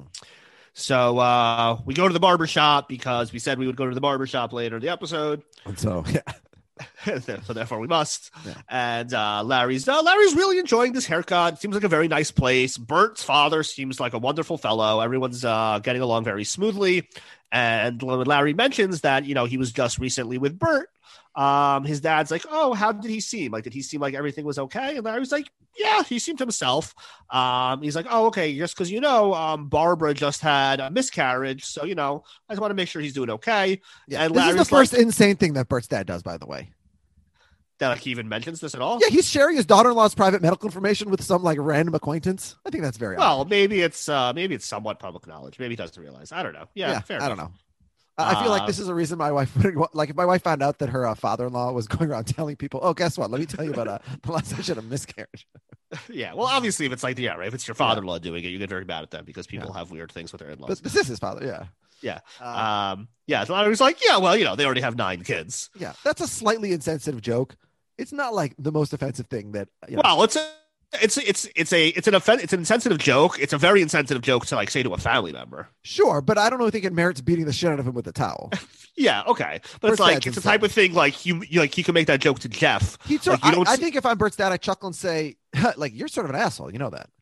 Uh, much, Um, much like yeah. someone once said to our, our mutual friend that we discussed earlier. Yeah, yeah. I mean, when it's like when you're basically saying to someone like face, where it's like their grandchild that you know Yeah. here, you know, that's you know this guy it's doesn't just- so egotistical. He has at least nine grandchildren already. at least right. Yeah. Yeah. For all we for all we know, he has nine children. Yeah, he he's got 81. have nine children. Yeah, yeah. Am I crazy? There's not a lot of grandchildren. yeah. Like that woman from Israel with Yeah, the name of with the the show with yeah. like she has hundreds of grandchildren. Crazy stuff. Um. Yeah. So yeah, he be- he basically beats the shit out of Larry Yeah. with his uh barber towel. Yeah. Um, so yeah, so um, Larry and Jeff head back home to Jeff's house, and Susie's going crazy because the dog has been shitting all day long after eating the food from the restaurant. And what obviously has happened is that Davide must have tainted the food somehow. After all, Well, he, He did, did- say we'll see. right? He did twirl his mustache and say, "We shall see," Yeah. yeah. with regard to the food that he was going to be giving them to take home. Now, if we had a And- trial jury, I think like that that would that be persuasive evidence Oh, Davide would be convicted before Yeah, lunch. okay, okay. The jury We would be out for see. 45 minutes. And then like there's background music, dun dun dun. yeah. Yeah. He's like a Bond villain. yeah. Let me explain to you what I'm going to do. Yeah. So uh, Susie's like, Jeff, you got to go to the restaurant and confront this guy. But Larry's like, no, you can't because I told him that I was going to be the one. to Yeah, eat the food." First of all, Larry's why- why credibility. doesn't Larry- give why does. Larry give a shit? Why does he volunteer to have another interaction with Davide? Although he does work Oh. there, so Well, oh no, you can't do that because then Davide, the waiter, will know that I lied. you gotta Uh, you know, not you know, not not Yeah. that uh, not that waiters aren't important. Oh, you Yeah. waiters are very important. Yeah. Um, This is why you don't shit where you eat, and this is why you don't eat where you work and where Yeah. you shit. Um, so, so this is like great, even better. You go tell him that Oh. you've been shitting all day. Yeah. and uh, Larry's like, "Well, I would rather not say that." Um, so just tell him you've been really sick. You're sick as a dog. Yeah. Hmm. That's a dog. So ha- yeah. So Larry, uh, Larry complies. He heads over. He goes to speak to Davide. He's like, "You tampered with the food," Mm. and the waiter is like, "Well, I'm not sure. Did you eat the food, or did the dog eat the food?" And they do a classic stare down. how, Some, da- how uh, dare he call him a liar when he is a liar? Yeah. uh, Larry's um, yeah, here. we get some. Uh, we get like a western, uh, a western theme, and uh, there, yeah. Davide's like, "Are you sure that you're the one who was sick?" This is called impeaching the witness, ladies and gentlemen. Yes, exactly. And he calls in Chacha as an expert witness. Yes. How would Davide defense- know that Chacha knows about his bathroom usage? So Chacha's The so offended by Larry coming on him that she's like, I'm going to get back at him by telling the waiter at the restaurant where we work. Yeah. Like, also, Yeah, by the way, and- Larry wasn't at the office all day. We just saw him at Jeff's house. None of this makes sense. The defense doesn't hold water. Wrong shot. Um, yeah. So Larry, uh, Larry heads home because he's got to use the bathroom and he wants to use the uh, the Black's guest room. And when he comes out, Cheryl's there and she's like, "What's going on with this soft toilet paper?" This, you know, kills millions of trees a year, which uh, leads to global warming, which leads to hurricanes, which is the exact situation that you now found yourself in. Oh, uh, um, the very hurricane. yeah, this is, uh, I think, a little some uh, victim blaming going on here by Cheryl. She's Yeah, basically really. saying uh, Your fault. the, the blacks caused the hurricane that displaced them from their homes. Yeah, by she sounds like um, uh, what's that guy? Uh, the guy, the 700 Club guy, Pat Robertson. yeah, Yeah, she's a victim shamer. Um, so uh, the Larry and the Blacks both immediately throw each other under the bus, like they're pointing the finger at each other. Uh, luckily, Larry is uh, saved by the doorbell. Uh, Richard uh, Lewis's policy seems to be he rings the doorbell and then he just lets himself in. Mm, yeah. He's like he's like roaming the halls. He Mm. accuses of Larry of being a pervert. Mm. You were hitting on Cha Cha on the phone, and if that doesn't make uh, if that's not enough to make matters worse, uh, she's been fired from her job because Bert heard about what you said about the miscarriage, and he doesn't want to have to do anything to do with anyone who has anything to do with Larry David. Yeah. Who who who's a more psychotic asshole this far in this episode? Is it Davide? Probably, or Bert's dad, who tells Bert, "Hey, I'm pissed off at an insensitive comment that Larry David made. So can you fire Cha Cha to get back at Larry?" Which will be a reward for Larry, not a punishment, because Larry told Bert pretty clearly last time they spoke. Oh, by the way, please fire Cha Cha. I really want you to fire Cha Cha. So Yeah, none of this Bert makes obviously sense. Yeah, Yeah. Bert obviously didn't pick up on the uh, yeah, Larry's very subtle miscommunication cues. there. Yeah. Uh, yeah, it's it's funny though that Larry's like, yeah, she doesn't do any work and she curses all the time. He's like, sounds great. Um, and then it's like, oh, she knows a guy who said something dickish to your Yeah. father. She's fired. Yeah. Um, yeah, so Larry's like, "Ah, I don't understand the problem. Nine's enough. You know, in China, you're only allowed to have two kids, and if you have three, they execute. Yeah. And Richard's like, Are you serious? They killed the baby? Yeah. was like, No, you idiots. They don't kill the baby, they kill the parents. Richard is like, Yeah. uh, that seems kind of unlikely. Uh, Larry's like, okay, maybe they don't execute, but they give you a good dressing down. Yeah. You know what this made me realize? I have no idea what actually is the consequence for violations of the one child policy back in the Yeah, day I- when it was enforced in China. I looked it up. It's like, so uh, it's financial. You get thrown in jail. Yeah. So, well, okay. So they, but first of all, they you give out a lot of contraceptive and they have forced abortions and sterilizations, Right. uh, which but is not you, good. Right. If you have a baby, it's it- basically, yeah. Now, now you're going to have to pay more money. And so, yeah, it's, uh, right. So I, I wonder if it's a thing that like wealthy people just did and just like paid the fine. yeah, it would be very unlike uh, how the world works for the wealthy to have different rules apply to them than for everybody else. Yeah, I'm, but I, Yeah. I'm guessing that's what happens. It's like there's there's big families of wealthy people, they just Yeah. like you know you, you have to pay a hundred thousand dollars to have a kid, Mm. and they just do it. I smell corruption afoot. in China. Never. Um, yeah. So he's like, uh, yeah, it's like, oh, you it's more like shootout. I've been shoot out before. Yeah. Um, yeah, they chew you out in China. Um, Larry, uh, so Larry's like, all right, I'll get Cha Cha's job back. Um, if you let me use your bathroom on the way to work. Yeah. And Richard is like, no, nobody sits on King Richard's toilet. yeah. Much like this woman in my neighborhood. So he's never allowed a guest to use a restroom in his, in his house ever in his life. Must be fun when Richard Yeah. Lewis hosts parties. That's surprising. Yeah. Yeah. Um, but Larry's like, fine, I'll, you know, I'll call, I'll call Barbara to apologize anyway, even Yeah. though you won't let me use my, your toilet in, the, Yeah. in your home. And then Richard says, I want a righty.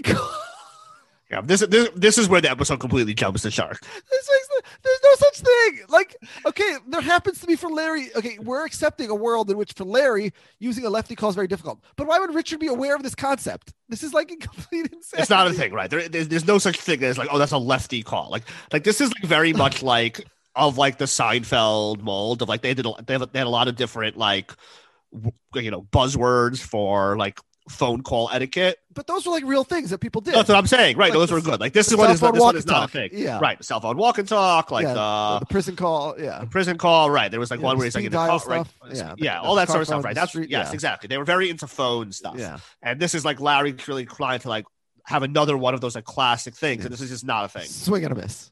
Yeah, Yeah. big swing and a miss.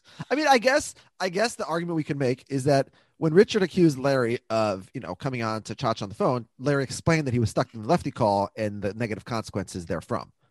And so now when Larry says, I'll make the call, Richard says, all right, but I want a righty call because I know what happens when you make a lefty call.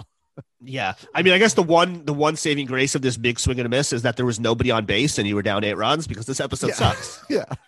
It doesn't really matter that like this like last uh, thing didn't really Th- work. This episode is basically just a serving apparatus for Leon's get up in that ass speech. Yeah, it could be.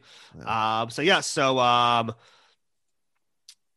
so uh, yeah, so Larry calls uh Barbara, and because he has to do a righty call, she's like, "Oh, hi, Larry, fuck you," Yeah. and screams in Larry's right ear. Oh, sorry, his left ear. Yeah. No, his oh right, no, his ear. right ear. His Yeah. right ear. Sorry, The I'm, ear I'm all, uh, I'm all for I'm all for Yeah. clubs. Too many years. Yeah, too many ears. Um, it's actually that's right. It's my right ear that also I've been having Yeah. problems with my right ear for uh, almost two months now, but it's getting Have much you, better. have you laid off of it? Have you been making Um, calls? uh, I have been actually. I have. I've been using uh, my headphone. I've only been putting in my Ah. left ear. So I, I always listen to things at night as I go to bed, except for like Shabbat. Um, Yeah. Do you do that? Uh, sometimes I sometimes watch stuff. I sometimes listen to stuff. so I'm, always, basically- I'm never alone with your own thoughts. That's yes, of course. God forbid. scenario. That would be- exactly. So I go to bed listening to a podcast every single night, but like lying on the ear hurts. And I've tried different things. I tried those headphones. I bought headphones once that are basically look like a like a like an not an ear muff, but like the ear headphone thing that you wear, like the thing you wear Okay. around your ears for warmth in the winter. What do you call those things? Earmuffs. No, but not. But the earmuffs are like the two balls with the plastic strap. Oh, The I know what you're saying. Is a piece of fabric. basically. Yeah, yeah, I know what you're saying. So Okay. I basically bought headphones like that, where it's a piece of fabric, and then but basically you were listening to a headphone through a piece of fabric, so you couldn't really hear that well. It wasn't perfectly lined up in your ear. So I, I basically use my my my pods that I use, but I, the one that I lie on hurts. So I basically put one in my ear and I leave one on the nightstand. But then as I roll back and forth from one side to the other, I have to like switch. It's very annoying. And then Yeah, and, so then I, I, use I- them. I lose them in my sheets. So I do literally the exact same thing. Yeah. Every time you turn, you have to switch it. Yeah. But it's like it's not it's not ideal. What? So do you switch the earphone, or you just use the same earphone? and You move it from ear to ear. no, because the ones I have now, it can't fit in the other ear. Uh huh. So mine fits, but it's like it doesn't. It's It because doesn't it's like stay in as nicely. it doesn't stay as nicely, and Mm. I think there is something weird with like because like it thinks there's if it's on two. stereo, yeah, left. Yeah, right. like it could get right. It could get messed. Like you could you miss words sometimes Mm, if you do yeah. Well, for Um, music, yeah. for sure, more than you know, shouldn't shouldn't be happening for podcasts. I was actually told to to force my, uh, uh publish in mono because Akiva's voice on 32 fans was coming in one- ear sometimes only for people. Hmm. Now, Akiva also had uh, a person who uh, loved him and disliked me, who requested that we publish it where Akiva's voice was only in one ear and my voice was only in the other ear, so she wouldn't have to wear one headphone. Because she only wants to hear Akiva. Yeah. She literally would. She just wanted to hear Akiva's one side because she was so in love with him that just the sound of his voice, even though one side of the conversation would make no sense. Yeah, you would want to kind of. You would think if you loved Akiva that much, which you know, more power to you. Akiva is Yeah. great. You would want to like understand what he's talking about. No, it was the sound. It wasn't the content that mattered to her. Uh huh. This is a sick person. So this she- is a sickie. you're you're calling one of your uh one of your listeners a sick person. Yeah. Uh, you know what? Uh, some women like them. You know, yeah, sickies. All right. Um. Okay. So now let's go back to the doctor. The same doctor, apparently, we're going to learn treats both chemotherapy and earaches. Uh, maybe he had ear cancer. And he says, he says this is not like a bus. What? Wait, what does he say to Larry the first time? This is not a bus stop or whatever. It's not a McDonald's. Yeah, it's not a McDonald's, but it, it kind of is a McDonald's because apparently you can, you can get everything like on the on the menu here. Uh, yeah, I'll have the. Uh, I don't even. I don't know what what people get at McDonald's. Ha- Happy Uh, Meal. Happy Meal is that thing. thing? Well, the Mitch Hedberg line, like, can you can you be a franchisee who doesn't participate? Like, you know, we serve spaghetti. That's it. I was once with our uh, our friend Steen. Mm. We were at a. Uh, this actually, uh, it's it, uh, it's it's possibly a funny story. It's, it's a very funny story in my head because Okay. I know all because I know the people involved. Okay. Um, so me, uh, me, Steen, and uh, our friend Orly went to a uh, get ice cream at this place, Rita's, and Orly sans Amir or different Orly? Yeah. Without Amir, yes, Oh. with no Amir, just Orly. It was the three of us, and um, Where, where was Amir at this time? uh, Amir was at the house with the three All of right, us went to I'm, go I'm ice bogging cream. you down. Sorry. Yeah, I don't know why you're doing that. Yeah. Um, and so um, No, we go to this ice cream place, and like there was this thing on the menu. It was like some sort of like like custard, like ice cream from the flurry type situation. And he was like asking about it. He's like, "What's in it?" And she's like, "Oh, it has you know ice cream and it has mustard." And so, so and he's like, he's like, "Oh, I like mustard." So like we always the. Yeah, no, he meant to say custard, and he was he, he meant to say custard, but he said mustard. But she said Um, mustard or custard? No, he he's she said custard. He said, "Oh, I like oh, I love mustard." Oh, I I thought mean this was like in. Friends when Rachel puts the beef in the middle of her. No, no, no, sandwich. no. Yeah, It was just like a mistake, but it's like yeah, we, um, Okay. and then she's like, he's like, he's like, I'm not really getting what it is, and he's like, it's like kind of like a McFlurry from McDonald's, and he's like, oh, well, I've never been to McDonald's, and like you, like you've She never looked at him seen like a an insane person. correct, like you've never Yeah. seen a face like this, like her her mouth like literally fell to the floor. She's like, you've never been to McDonald's. yeah. And we're like, oh yeah, we're like, you know, really lame, like observant Jews. So like we don't we've never been to McDonald's. Uh but yeah. Yeah. But have you ever, that. Oh, is that the only time you've ever told that to a to a to a Gentile? Um well, I don't yeah, maybe. Oh, because I've done it a couple times, and it is entertaining to like blow their mind because Yeah. even if you don't love it, like everyone in the world has been there. Like they have billions and billions served, and yet like there's a small pocket of people that live in easy access to them who never enter them. Yeah, there's a lot of them. I see them all over. Yeah. I mean, I've entered doing one, but They're doing well. Um, fun, fun of trivia. The founder, the movie about the founding of McDonald's, is the movie that I went to see during Donald Trump's inauguration. Okay. in order to avoid watching it. And then I went to I went to the movie. It was a very good movie. It was actually kind of uh, apropos because it's like you know kind of uh, Trumpian themes. Although, Um, and then although you can really I- see that in anything, as you pointed out. yeah, I said that to your brother on. Yeah. It's like yeah, Everything's it's just Trump. like every movie. Oh yeah, I think this movie's about It's like Trump. Malkovich, Malkovich, Malkovich. Trump, yeah, Trump, Trump. yeah, it really is. He, he, Um, he like imbues every th- single one of our thoughts, as some, So, of, uh, some of our viewers have pointed out. Yes, uh, yeah, people seem to have noticed. Um, and I merged from the movie, and over the loudspeaker of the theater, they were playing the inauguration speech. Oh, I'm boy. just like, ah, you can't Wait, get it. why, do movie theaters do that? What the fuck? I Why know. are we giving him this attention? That's insanity. They didn't Well, do that for other presidents, did they? I have no idea. A movie theater? Uh, who the hell knows? Maybe, maybe they put it on so like the staff could hear. You know, I, I don't know. I guess Like, I've never. I guess they've I've done it in a like- movie during the inauguration. yeah, usually you watch the inauguration. Um, yeah. So that was uh, some weird shit, to quote George W. Bush. so in the waiting room, uh, The biggest winner, sees, by uh, the way, of the Trump era, by far. by far. Yeah, I think I think things will circle back on him though. On Bush, you were saying. Um, yeah, I think people will be like, "All right, he was also very bad." I don't know. I think that like Trump is so bad, and like there's still so many people pledging fealty to him that anyone who doesn't pledge fealty to him is like a beloved hero. Right. Yeah. Well, it's kind of like Klosterman uh, sp- spoke about that thing about how, like, with Bill Clinton, like, while he was president, like, the everyone just assumed, like, oh, like, the only thing that people are ever going to remember this guy for is that, like, he was impeached for getting a blowjob. And then, like, Was after, it? like, Wasn't it that he had like a 69% approval rating, even though he got impeached for getting a blowjob? Well, so meaning he said like during the presidency, that's like was the big thing. And then like after 10 years, people were like, eh, who cares about that? Like he was like a good president, and he had a good economic record, yada yada yada. But like in a hundred years, Yeah. the only thing anyone will say about him is, "Oh, that's the president that got impeached for getting a blowjob in the Oval Office." yeah. Well, like no um, one's gonna care about like how many months in a row of job Yeah. growth he had. Yeah, the late great Mike Pesca pointed out like presidential history changes dramatically from decade to decade, from generation to generation. Some Right, presidents are seen as very good, and then very bad, and then very good, and their performance hasn't changed, but our understanding has, the, our thinking And- has. and sometimes it's not even our understanding it's like the world changes in Yeah. such a way that like we reinterpret what happened in the past as like now being significant even if like who Yeah. the hell knows But like Harry Truman was seen as a very bad president, now is seen as a good president. George Bush, the first George Bush, is seen as a good president, and certainly was not when he, uh, you know, Right. when he first left office. yeah he was seen as best seen as a- across the board people are like he was like he was good yeah yeah he also like kind of got screwed that like the uh like the recession was like ending and just like it wasn't showing up yet Yeah, and then there was like a good economy right after he left and like he basically lost because it was a bad economy yeah. um yeah so um Or, yeah, so or Trump takes over, gets a very good economy, and then uh, tries to steal the credit for it. Although he did get credit from some people, so I guess. yeah record high record high stock market thanks biden Um, um all right, where are we? we're we're in the waiting room, and Right. uh, Larry sees another bald man, although he assumes it's the same bald man. And And Larry of all people should not say that all balds look alike. true. I mean, Um, Larry, and with kind of uh, anti-baldness are you?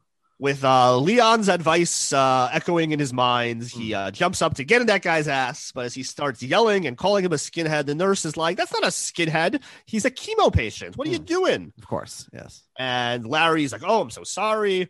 Um, but the guy continues out, and who's coming down the hall? But Leon, who's about to obviously encounter this person, and Larry has to try to run to go to this guy's rescue because this guy's ass is about to be pulled wide open. Yes. How are we led to believe the episode ends? Leon beats the shit out of a cancer patient. Um, either that or like Larry intervenes at the last second. I mean, are there That's what he- consequences for Leon's actions here? Like, I'm a big Leon fan, but you can't go around beating the shit out of cancer patients.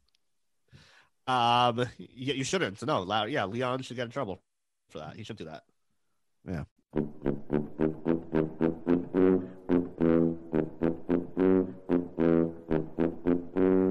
All right, Av. So I think we may have uh, spoiled it a little bit, but how do you rate this episode?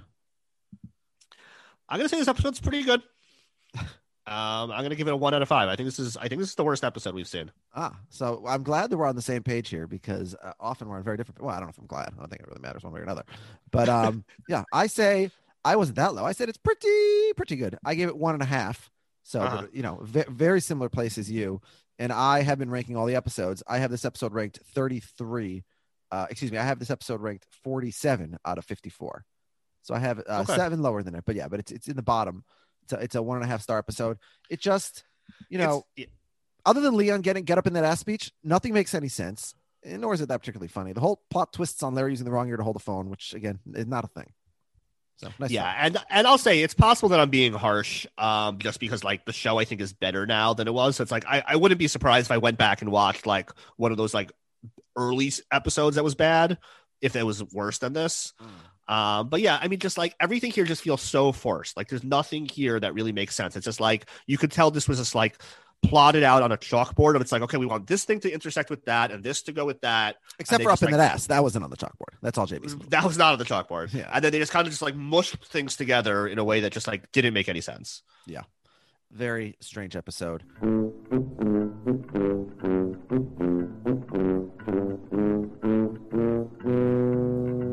Who is your come with guy? Um, I'll say like the lone bright spot in this episode, other than um, um, obviously Leon. Um, but like, are we gonna give it to Leon every episode? So like, I feel like I'm going out of my way to not give it to Leon. Um, so I'm gonna say the lone bright spot, other than Leon, in this episode was uh, I thought Richard Lewis was pretty funny. He like really brought it. Um, the whole like King King Richard's toilet. And you know him like again going crazy about the whole cha-cha situation and the colon challenging him to a colon off. Um, so I'll, I'm going to throw one to Richard Lewis here. Yeah, I would say colon off is the best part of the episode, other than up in that ass. But yeah, up in that ass to me is gonna is gonna give it for for Leon. So yeah, Leon. Both episodes he's appeared in, he has been my come with guy. So he's uh yeah he's gonna run up the standings very very quickly. Although he's behind Yeah. Richard Lewis right now.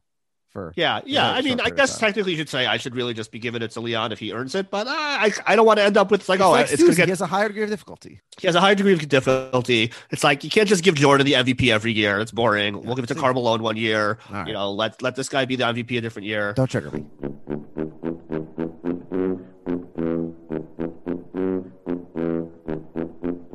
All right, who is your uh, fucking asshole of the week? My fucking asshole of the week. Um, that's got to be the waiter, Davide. He's just, you know, totally mental. Uh, this isn't a thing that it's their food. They paid forty five dollars for the steak. They can do whatever the hell they want with it. They could give it to the dog. They could give it to the cat. They could throw it in the garbage when they get home just to waste food. It's theirs. You don't get to point. Yeah, I mean, Chacha's got a big mouth. Bert's dad is kind of crazy, but Davide poisoned the food Poison the food. because he didn't approve of their. Yeah, so I mean, yeah, Yeah. he's the asshole. Yeah, not a lot of drama there. yeah. I Um, mean, mul- multiple people should be in jail by the end of this episode. yeah, probably Leon. For yeah, definitely Davida, Davide, Davide, whatever it is. Um, yeah, a lot, a lot of fucking assholes here.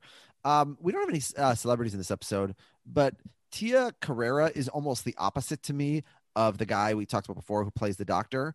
In that her name I recognize, like the other guy, I recognize his face, but I don't recognize his name, and I'm not really sure what I recognize his face from. But I've seen him a lot of things, but I don't really know what. And Hmm. Tia Carrere, I recognize that name, but I don't really know where I know it from. And I looked at her Wikipedia page and like filmography. I don't really know her from anything, but so why do I know that name? Uh, I don't know. I think she's in. She's in just like She's been random in stuff, but yeah, Yeah, she was in some reality shows. I think. yeah. Apparently, she became famous from uh, General Hospital. So I don't know. Anyway, um, yeah. So I'm not. I'm not really sure how to explain that. Uh, is it time for the postman? Um, I think before we do the postman, we're gonna we're gonna do some uh, iTunes reviews. Oh yeah. Or should we save? Or should we Uh, save those? Bad, yeah, we could. Bad bad reviews only. Yeah, we got we got a few bad reviews Yeah. recently. Uh, we'll read some of them. We, we don't want to encourage people to give bad reviews unless that's how you genuinely feel. Yeah, but I mean, I think that it's only fair that we have an opportunity to respond. So Oh, you know, somebody, let's say somebody's like, "Oh, I I see this podcast.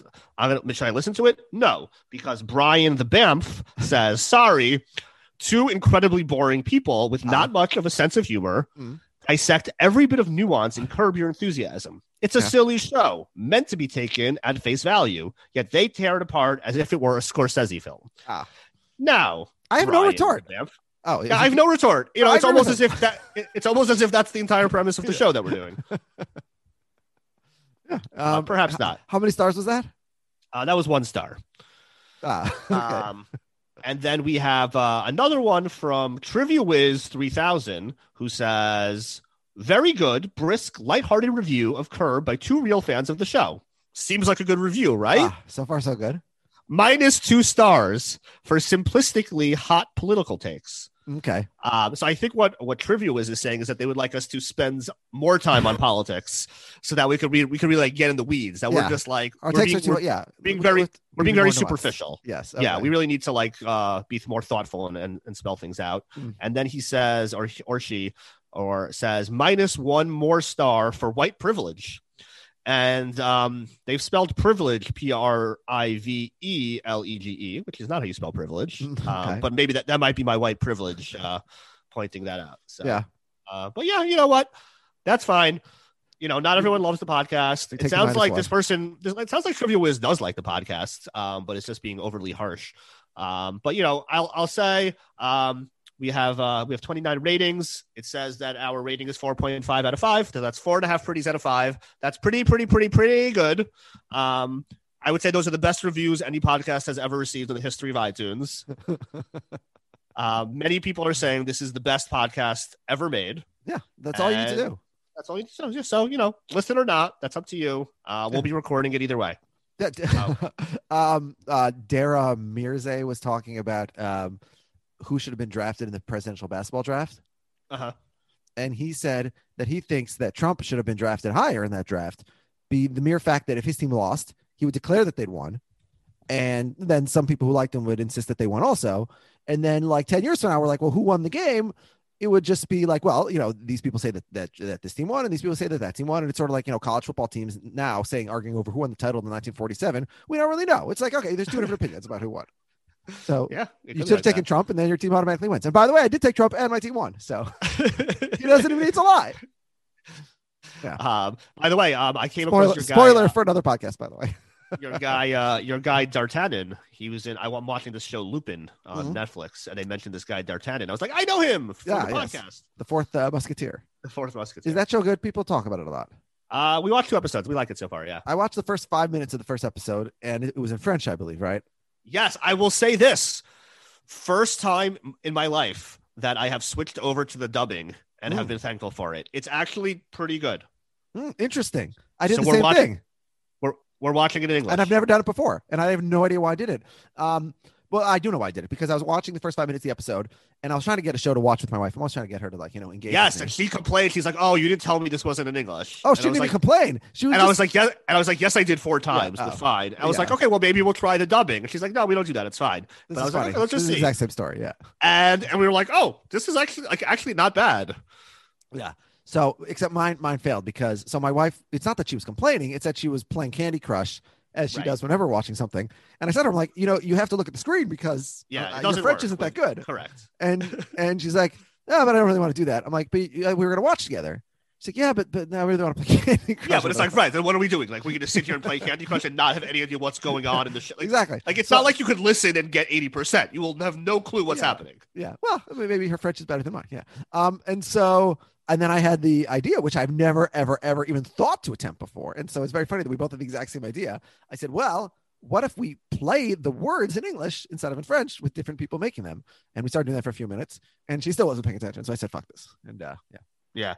Yeah. So it's actually not bad. It's uh I think what the main thing they did is that they it seemed like they had like a lot of different voice actors doing all the different things. So like I think that's like the, one of the main problems usually is that it's yeah, the quality you get, is like there's a stereotype that the quality is like you know it's like the last thing to think about is some international audience. But a show like Netflix for these like fancy shows, that's not the last. That's like the first thing they're thinking about. They really Yeah. invest in it. yeah, it was pretty good. Yeah, this uh, podcast Uh, brought to you by Netflix. Good service. uh yes. So you should you should check out Netflix. Netflix.com. Send us money, please. Uh yeah, use promo code pretty pretty pretty good. It's like, holy moly, look at our numbers. They went from 1 billion views to 1 billion and one. We must find out the, the source of this. By the way, the, the ego on me to think that there's one person. this is one person's like, "Oh, Netflix sounds interesting," well, Chester and Zanetsky mentioned it. So and we didn't, we didn't gonna- even say we didn't even say what it is. I, I did have, we have a mutual friend. Uh, we uh, both signed something at his wedding, actually. Who, Uh-huh. who he joined Facebook like literally decades after everybody else did. And he joined it one day because I sent him something on Facebook and he couldn't see it. He's like, How do I see this? I'm like, You have to join Facebook. Uh, uh, by the way, J- our friend Jared did the same thing for the 32 fans group, actually. Right? Um, yes. Yeah, but but and so this guy just joined Facebook, and I'm like, well, what are you doing? You like you ignored it for like 20 years, and now you're like, well, I made one, I sent you one offhanded link in order to see that link. You're going to join it. I thought that was like very like if you're going to stand for something, stand for something. Yeah, it's like it's very dumb to give Mark Zuckerberg all of your personal information in perpetuity so that you can see one thing. Yeah, but yeah, but Jared did that. So Well, he wanted to see lots of different charts about various Chester MVP awards. yeah, he, and he, his wife was probably like, "Why am I getting all these uh, push notifications for?" Yeah. All right. Um, now is the time for the mailman. Now we can go to the real postman. Yeah, the postman. Excuse me. Postman! Postman, come here! There. Tell the neighborhood! All right. Forgetting the Um, bits. and we have uh, we have four emails this week. So uh, postman's bag grows. Hmm. Oh, I guess his bag stays the same size. It- It yes, just has it- more it- letters inside. Yeah, in reverse uh, order. There's a there's a there's a negative correlation between the quality of the episode, perhaps, unless we're gonna get some four star ratings. Let's see. Yeah. So speaking of Gary Jerome, uh, our first email is from Jim Crumley. I don't know. Has, has, Uh, has oh, Jim ever? Yeah, has Jim ever written into Curb the Curb Pod before? I'm not sure. You're the keeper of, of the mailbag Let's see. of the postman. Let's see. Crumley. Pretty good. I'm gonna say no. Uh yes, he did. Ah, uh he wrote in for Sundown. Which was which sundown? wa- a real while ago. That's the with the Gary Cooper reference. Oh, oh yeah, he's the one who explained that to us. I think Olin did. I think a couple people did. That's one of the that was like one of the first episodes, right? All right. Well, he's back, or maybe he's been uh, silently lurking the whole time. Yeah, I think he's been listening. Just he uh, Yeah. decided to write in this week. Yeah, I- don't even All know. right. Ninety nine point nine percent of the podcast I listen to. Yeah, you're you're no obligation to uh to engage if it's uh you can. Yeah, You can but if you do, we'll. But if you do, we'll read it on the yeah. podcast. Like, like certainly. Yeah. yeah, like we're yeah we're not like those other podcasts where it's like you're like hoping to get in. It's like no, you'll we'll read it. Yeah. Or you can insult us on iTunes and we'll read it. yeah, So- we'll read that. We'll read that too. Apparently. Um, so Jim says, Hi, this episode is 2.5 pretties for me. It had some fun moments, but it was probably the weakest of the season so far. Asshole of the week is clearly the waiter. Trying to enforce an insane policy by poisoning the leftover food. That's an excellent way to stay in business. Yes. Uh, oh, I think he was being sarcastic. Ah, okay. so was I. Um, so here's my question for Jim. What is it that motivated you? Because you seem sort of very, you know, blah on this episode. So what what, what motivated you to to pick up the proverbial pen today and not uh Yeah. not Well, maybe maybe he uh, maybe he just caught up or something. Maybe he fell behind. Yeah. I mean, at some point you Um, realize we're going to start getting a flurry from uh, the aforementioned Jerome. Uh, I would assume. I hope so. Yeah, I think it's We'll coming see. very soon. He's right up to like season. We five. shall see. Yes. He's gonna send us a Bob in the mail. The, the you think you're bombable? The ego on you. Yeah. Yeah. Yeah, no one should bob me. Um, and he says, uh, come with guy is Leon, not his best episode, but he has Larry's back, even if his advice is questionable. Yes. questionable is to say the least. Yes. Yeah. Um, next email is from William Blake.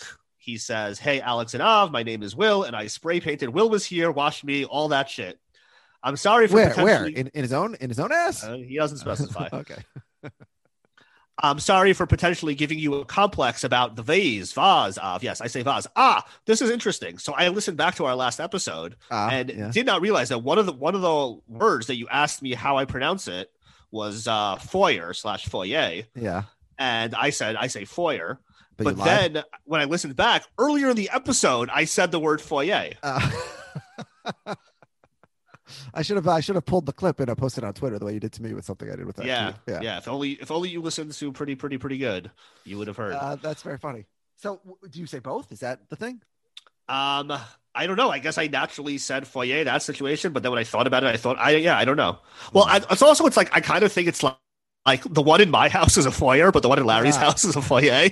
It's like sherbet and sorbet, aren't they the same thing? Yeah, I, yeah, it's a good question. I don't know if they're exactly. I, I guess I would guess that they're technically different in some way, but that they're basically interchangeable colloquially at this point.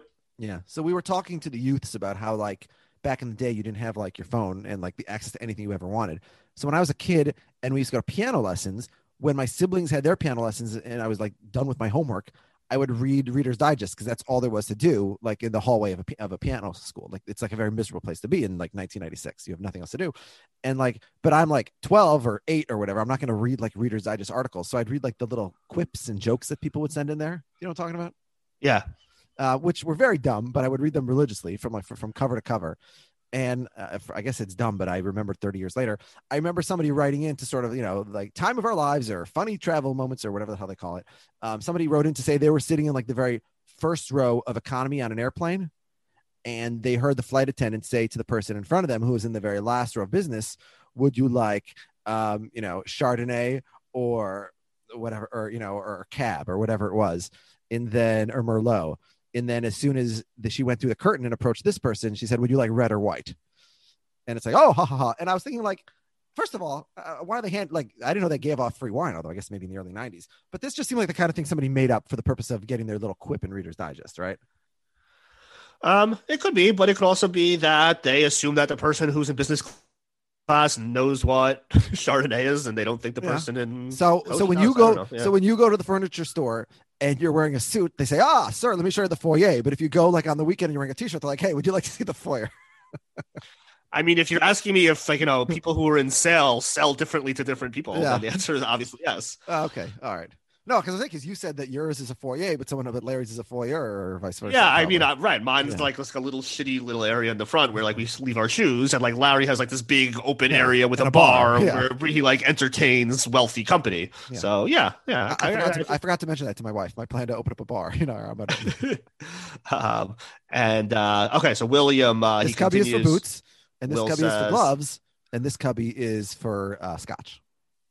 Yes. Yeah. Uh, so Will says he gets we get the patented Larry look here. Hmm. I love any episode that he does this in. Comes guy, he gives it to Leon, the only man I trust to teach me how to get in that ass. And the fucking asshole is obviously the waiter. Mm, Yes. So uh, this is what is it? It's the ninth episode where we've had a Larry stare. Oh yeah, we didn't even talk about the stare, but yeah, Yeah. so, and it was uh, yeah, it was, it was a it was a double yeah, it was a double 20 stare. Yeah, at Got like a 22, stare back. 25. I, I keep uh I keep the timestamp so that if anyone wants to go back and find every stare, they can find it. Yeah, we should make like a supercut Mm. when we're done. Yeah, uh, that probably already exists. In fact, I'm certain it Probably. exists. Yeah, it probably does. Um, okay. So uh, Zach Brooks says last week a TJ Maxx reference. This week Cha Cha references Ross. True. Now Ross is in in the world of Seinfeld that was owned by the Rosses, right? What do you mean? Like the like the Rosses, like George's uh, would have been in-laws.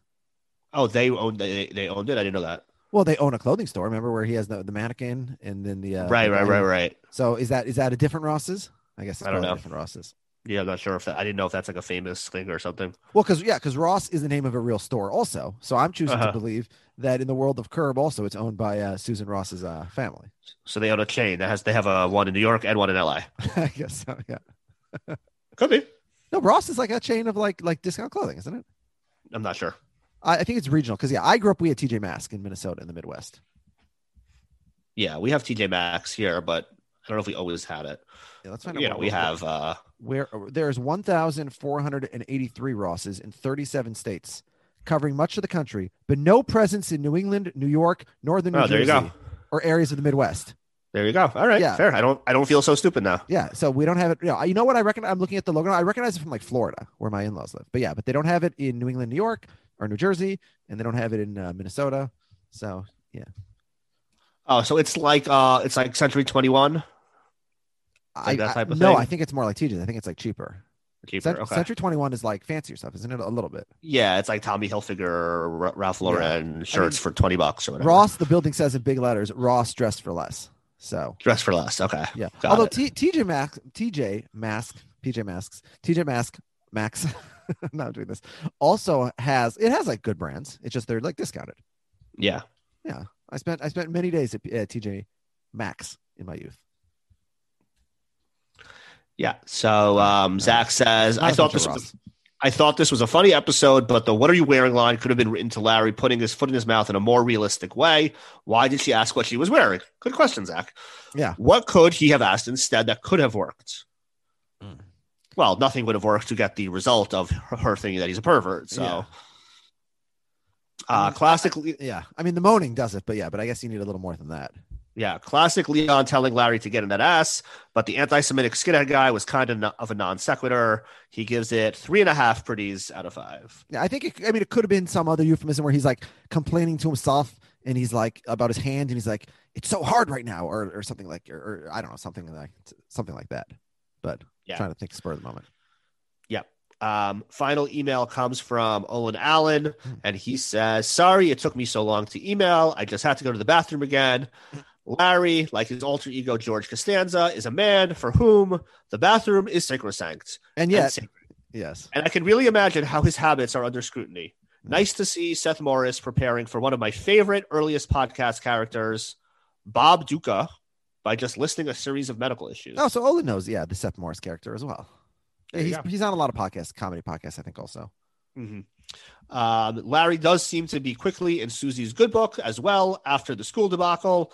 Fun to have them on the same side, but still bickering. I agree with that. I generally, I really like when Larry and Susie are On the know, same side. nice to- yeah, it's Yeah. like obviously you love when Susie goes crazy at him, but it's like it's fun when they're friends. Yeah, it never lasts for a long time, but yeah. well, of course. Yeah.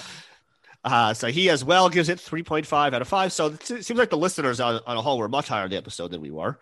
Yeah. Um, but that's, you know, that's how it goes. Yeah. Um, and for the, uh, he says the fucking asshole of the week is the waiter. So yeah, that seems like that was unanimous. Uh, not letting Oscar get some nice dinner and likely interfering with the food. And for the come with guy, he goes with Leon as well. So we'll, we'll say these, this, that was also basically unanimous, except I decided to just give it to Richard Lewis for some reason. Um, looking at for Larry from any hint, someone having any possibility of being anti Semitic and homophobic towards Larry. Yeah, Leon's a good friend. Is that the end of Olin's email? That is the end of Olin's email. All right. Well, next week we have the Freak Book. Uh, Larry is obsessed with a book about freaks. A drunk limo driver will create trouble for Larry and his new buddy John McEnroe. Uh, the Davids, the Greens, Ted Danson, and Mary Steenburgen uh, all have a plan to be buried together. Uh, on we in my family, there was a whole uh, kerfuffle about who was going to be buried with who. So I probably should discuss it, but I probably end up will be discussing it next week. Yeah, I, I we had we had that with my wife's family. I I I've, I told this story already on the podcast where they like they had the wrong burial Yeah. plot and it was a whole disaster. In fact, I think I told my story also. So yeah. Um, So well, you yeah. tune in next week. You'll hear stories that you've already heard. yeah, I, I think I think the conclusion we had last time is it doesn't really matter, right? It certainly doesn't matter because the dead Yeah. person is dead. Yeah, exactly. Uh, by the way, the Freak Book is uh, on one ranking I see it's the number four episode of all time. That was according to LA Weekly, but according to the TheRinger.com, when they ranked every episode of Curb, they ranked the Freak Book number one, the very very very best episode of the show ever. And Vulture, of course, because Vulture ranked it as the fourth worst episode ever. So, That's awesome because it's Yeah. it's like not nice to freaks. So, like, I, I guess I'm looking. They have the five wood as a bottom episode, and that's pretty high in our rankings. They have the massage pretty. Uh, yes, I'm not really sure what their. Uh, you know, they got they got some interesting motivations there. What else they uh they really hate? They hated the group. they just yeah they rank episodes in terms of wokeness basically. yeah, but not even consistently. I don't know. Um, they they hate the rat dog. They have the rat dog even one slot lower than the freak book. So listen, t- tune in next week, and you'll tell us who's right. Is it the Ringer or Vulture? Is this episode pretty good? Is it pretty pretty good, or is it pretty, pretty, pretty, pretty,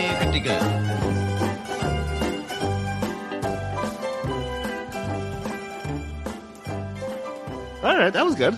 yeah? All right. It worked that time. Yeah.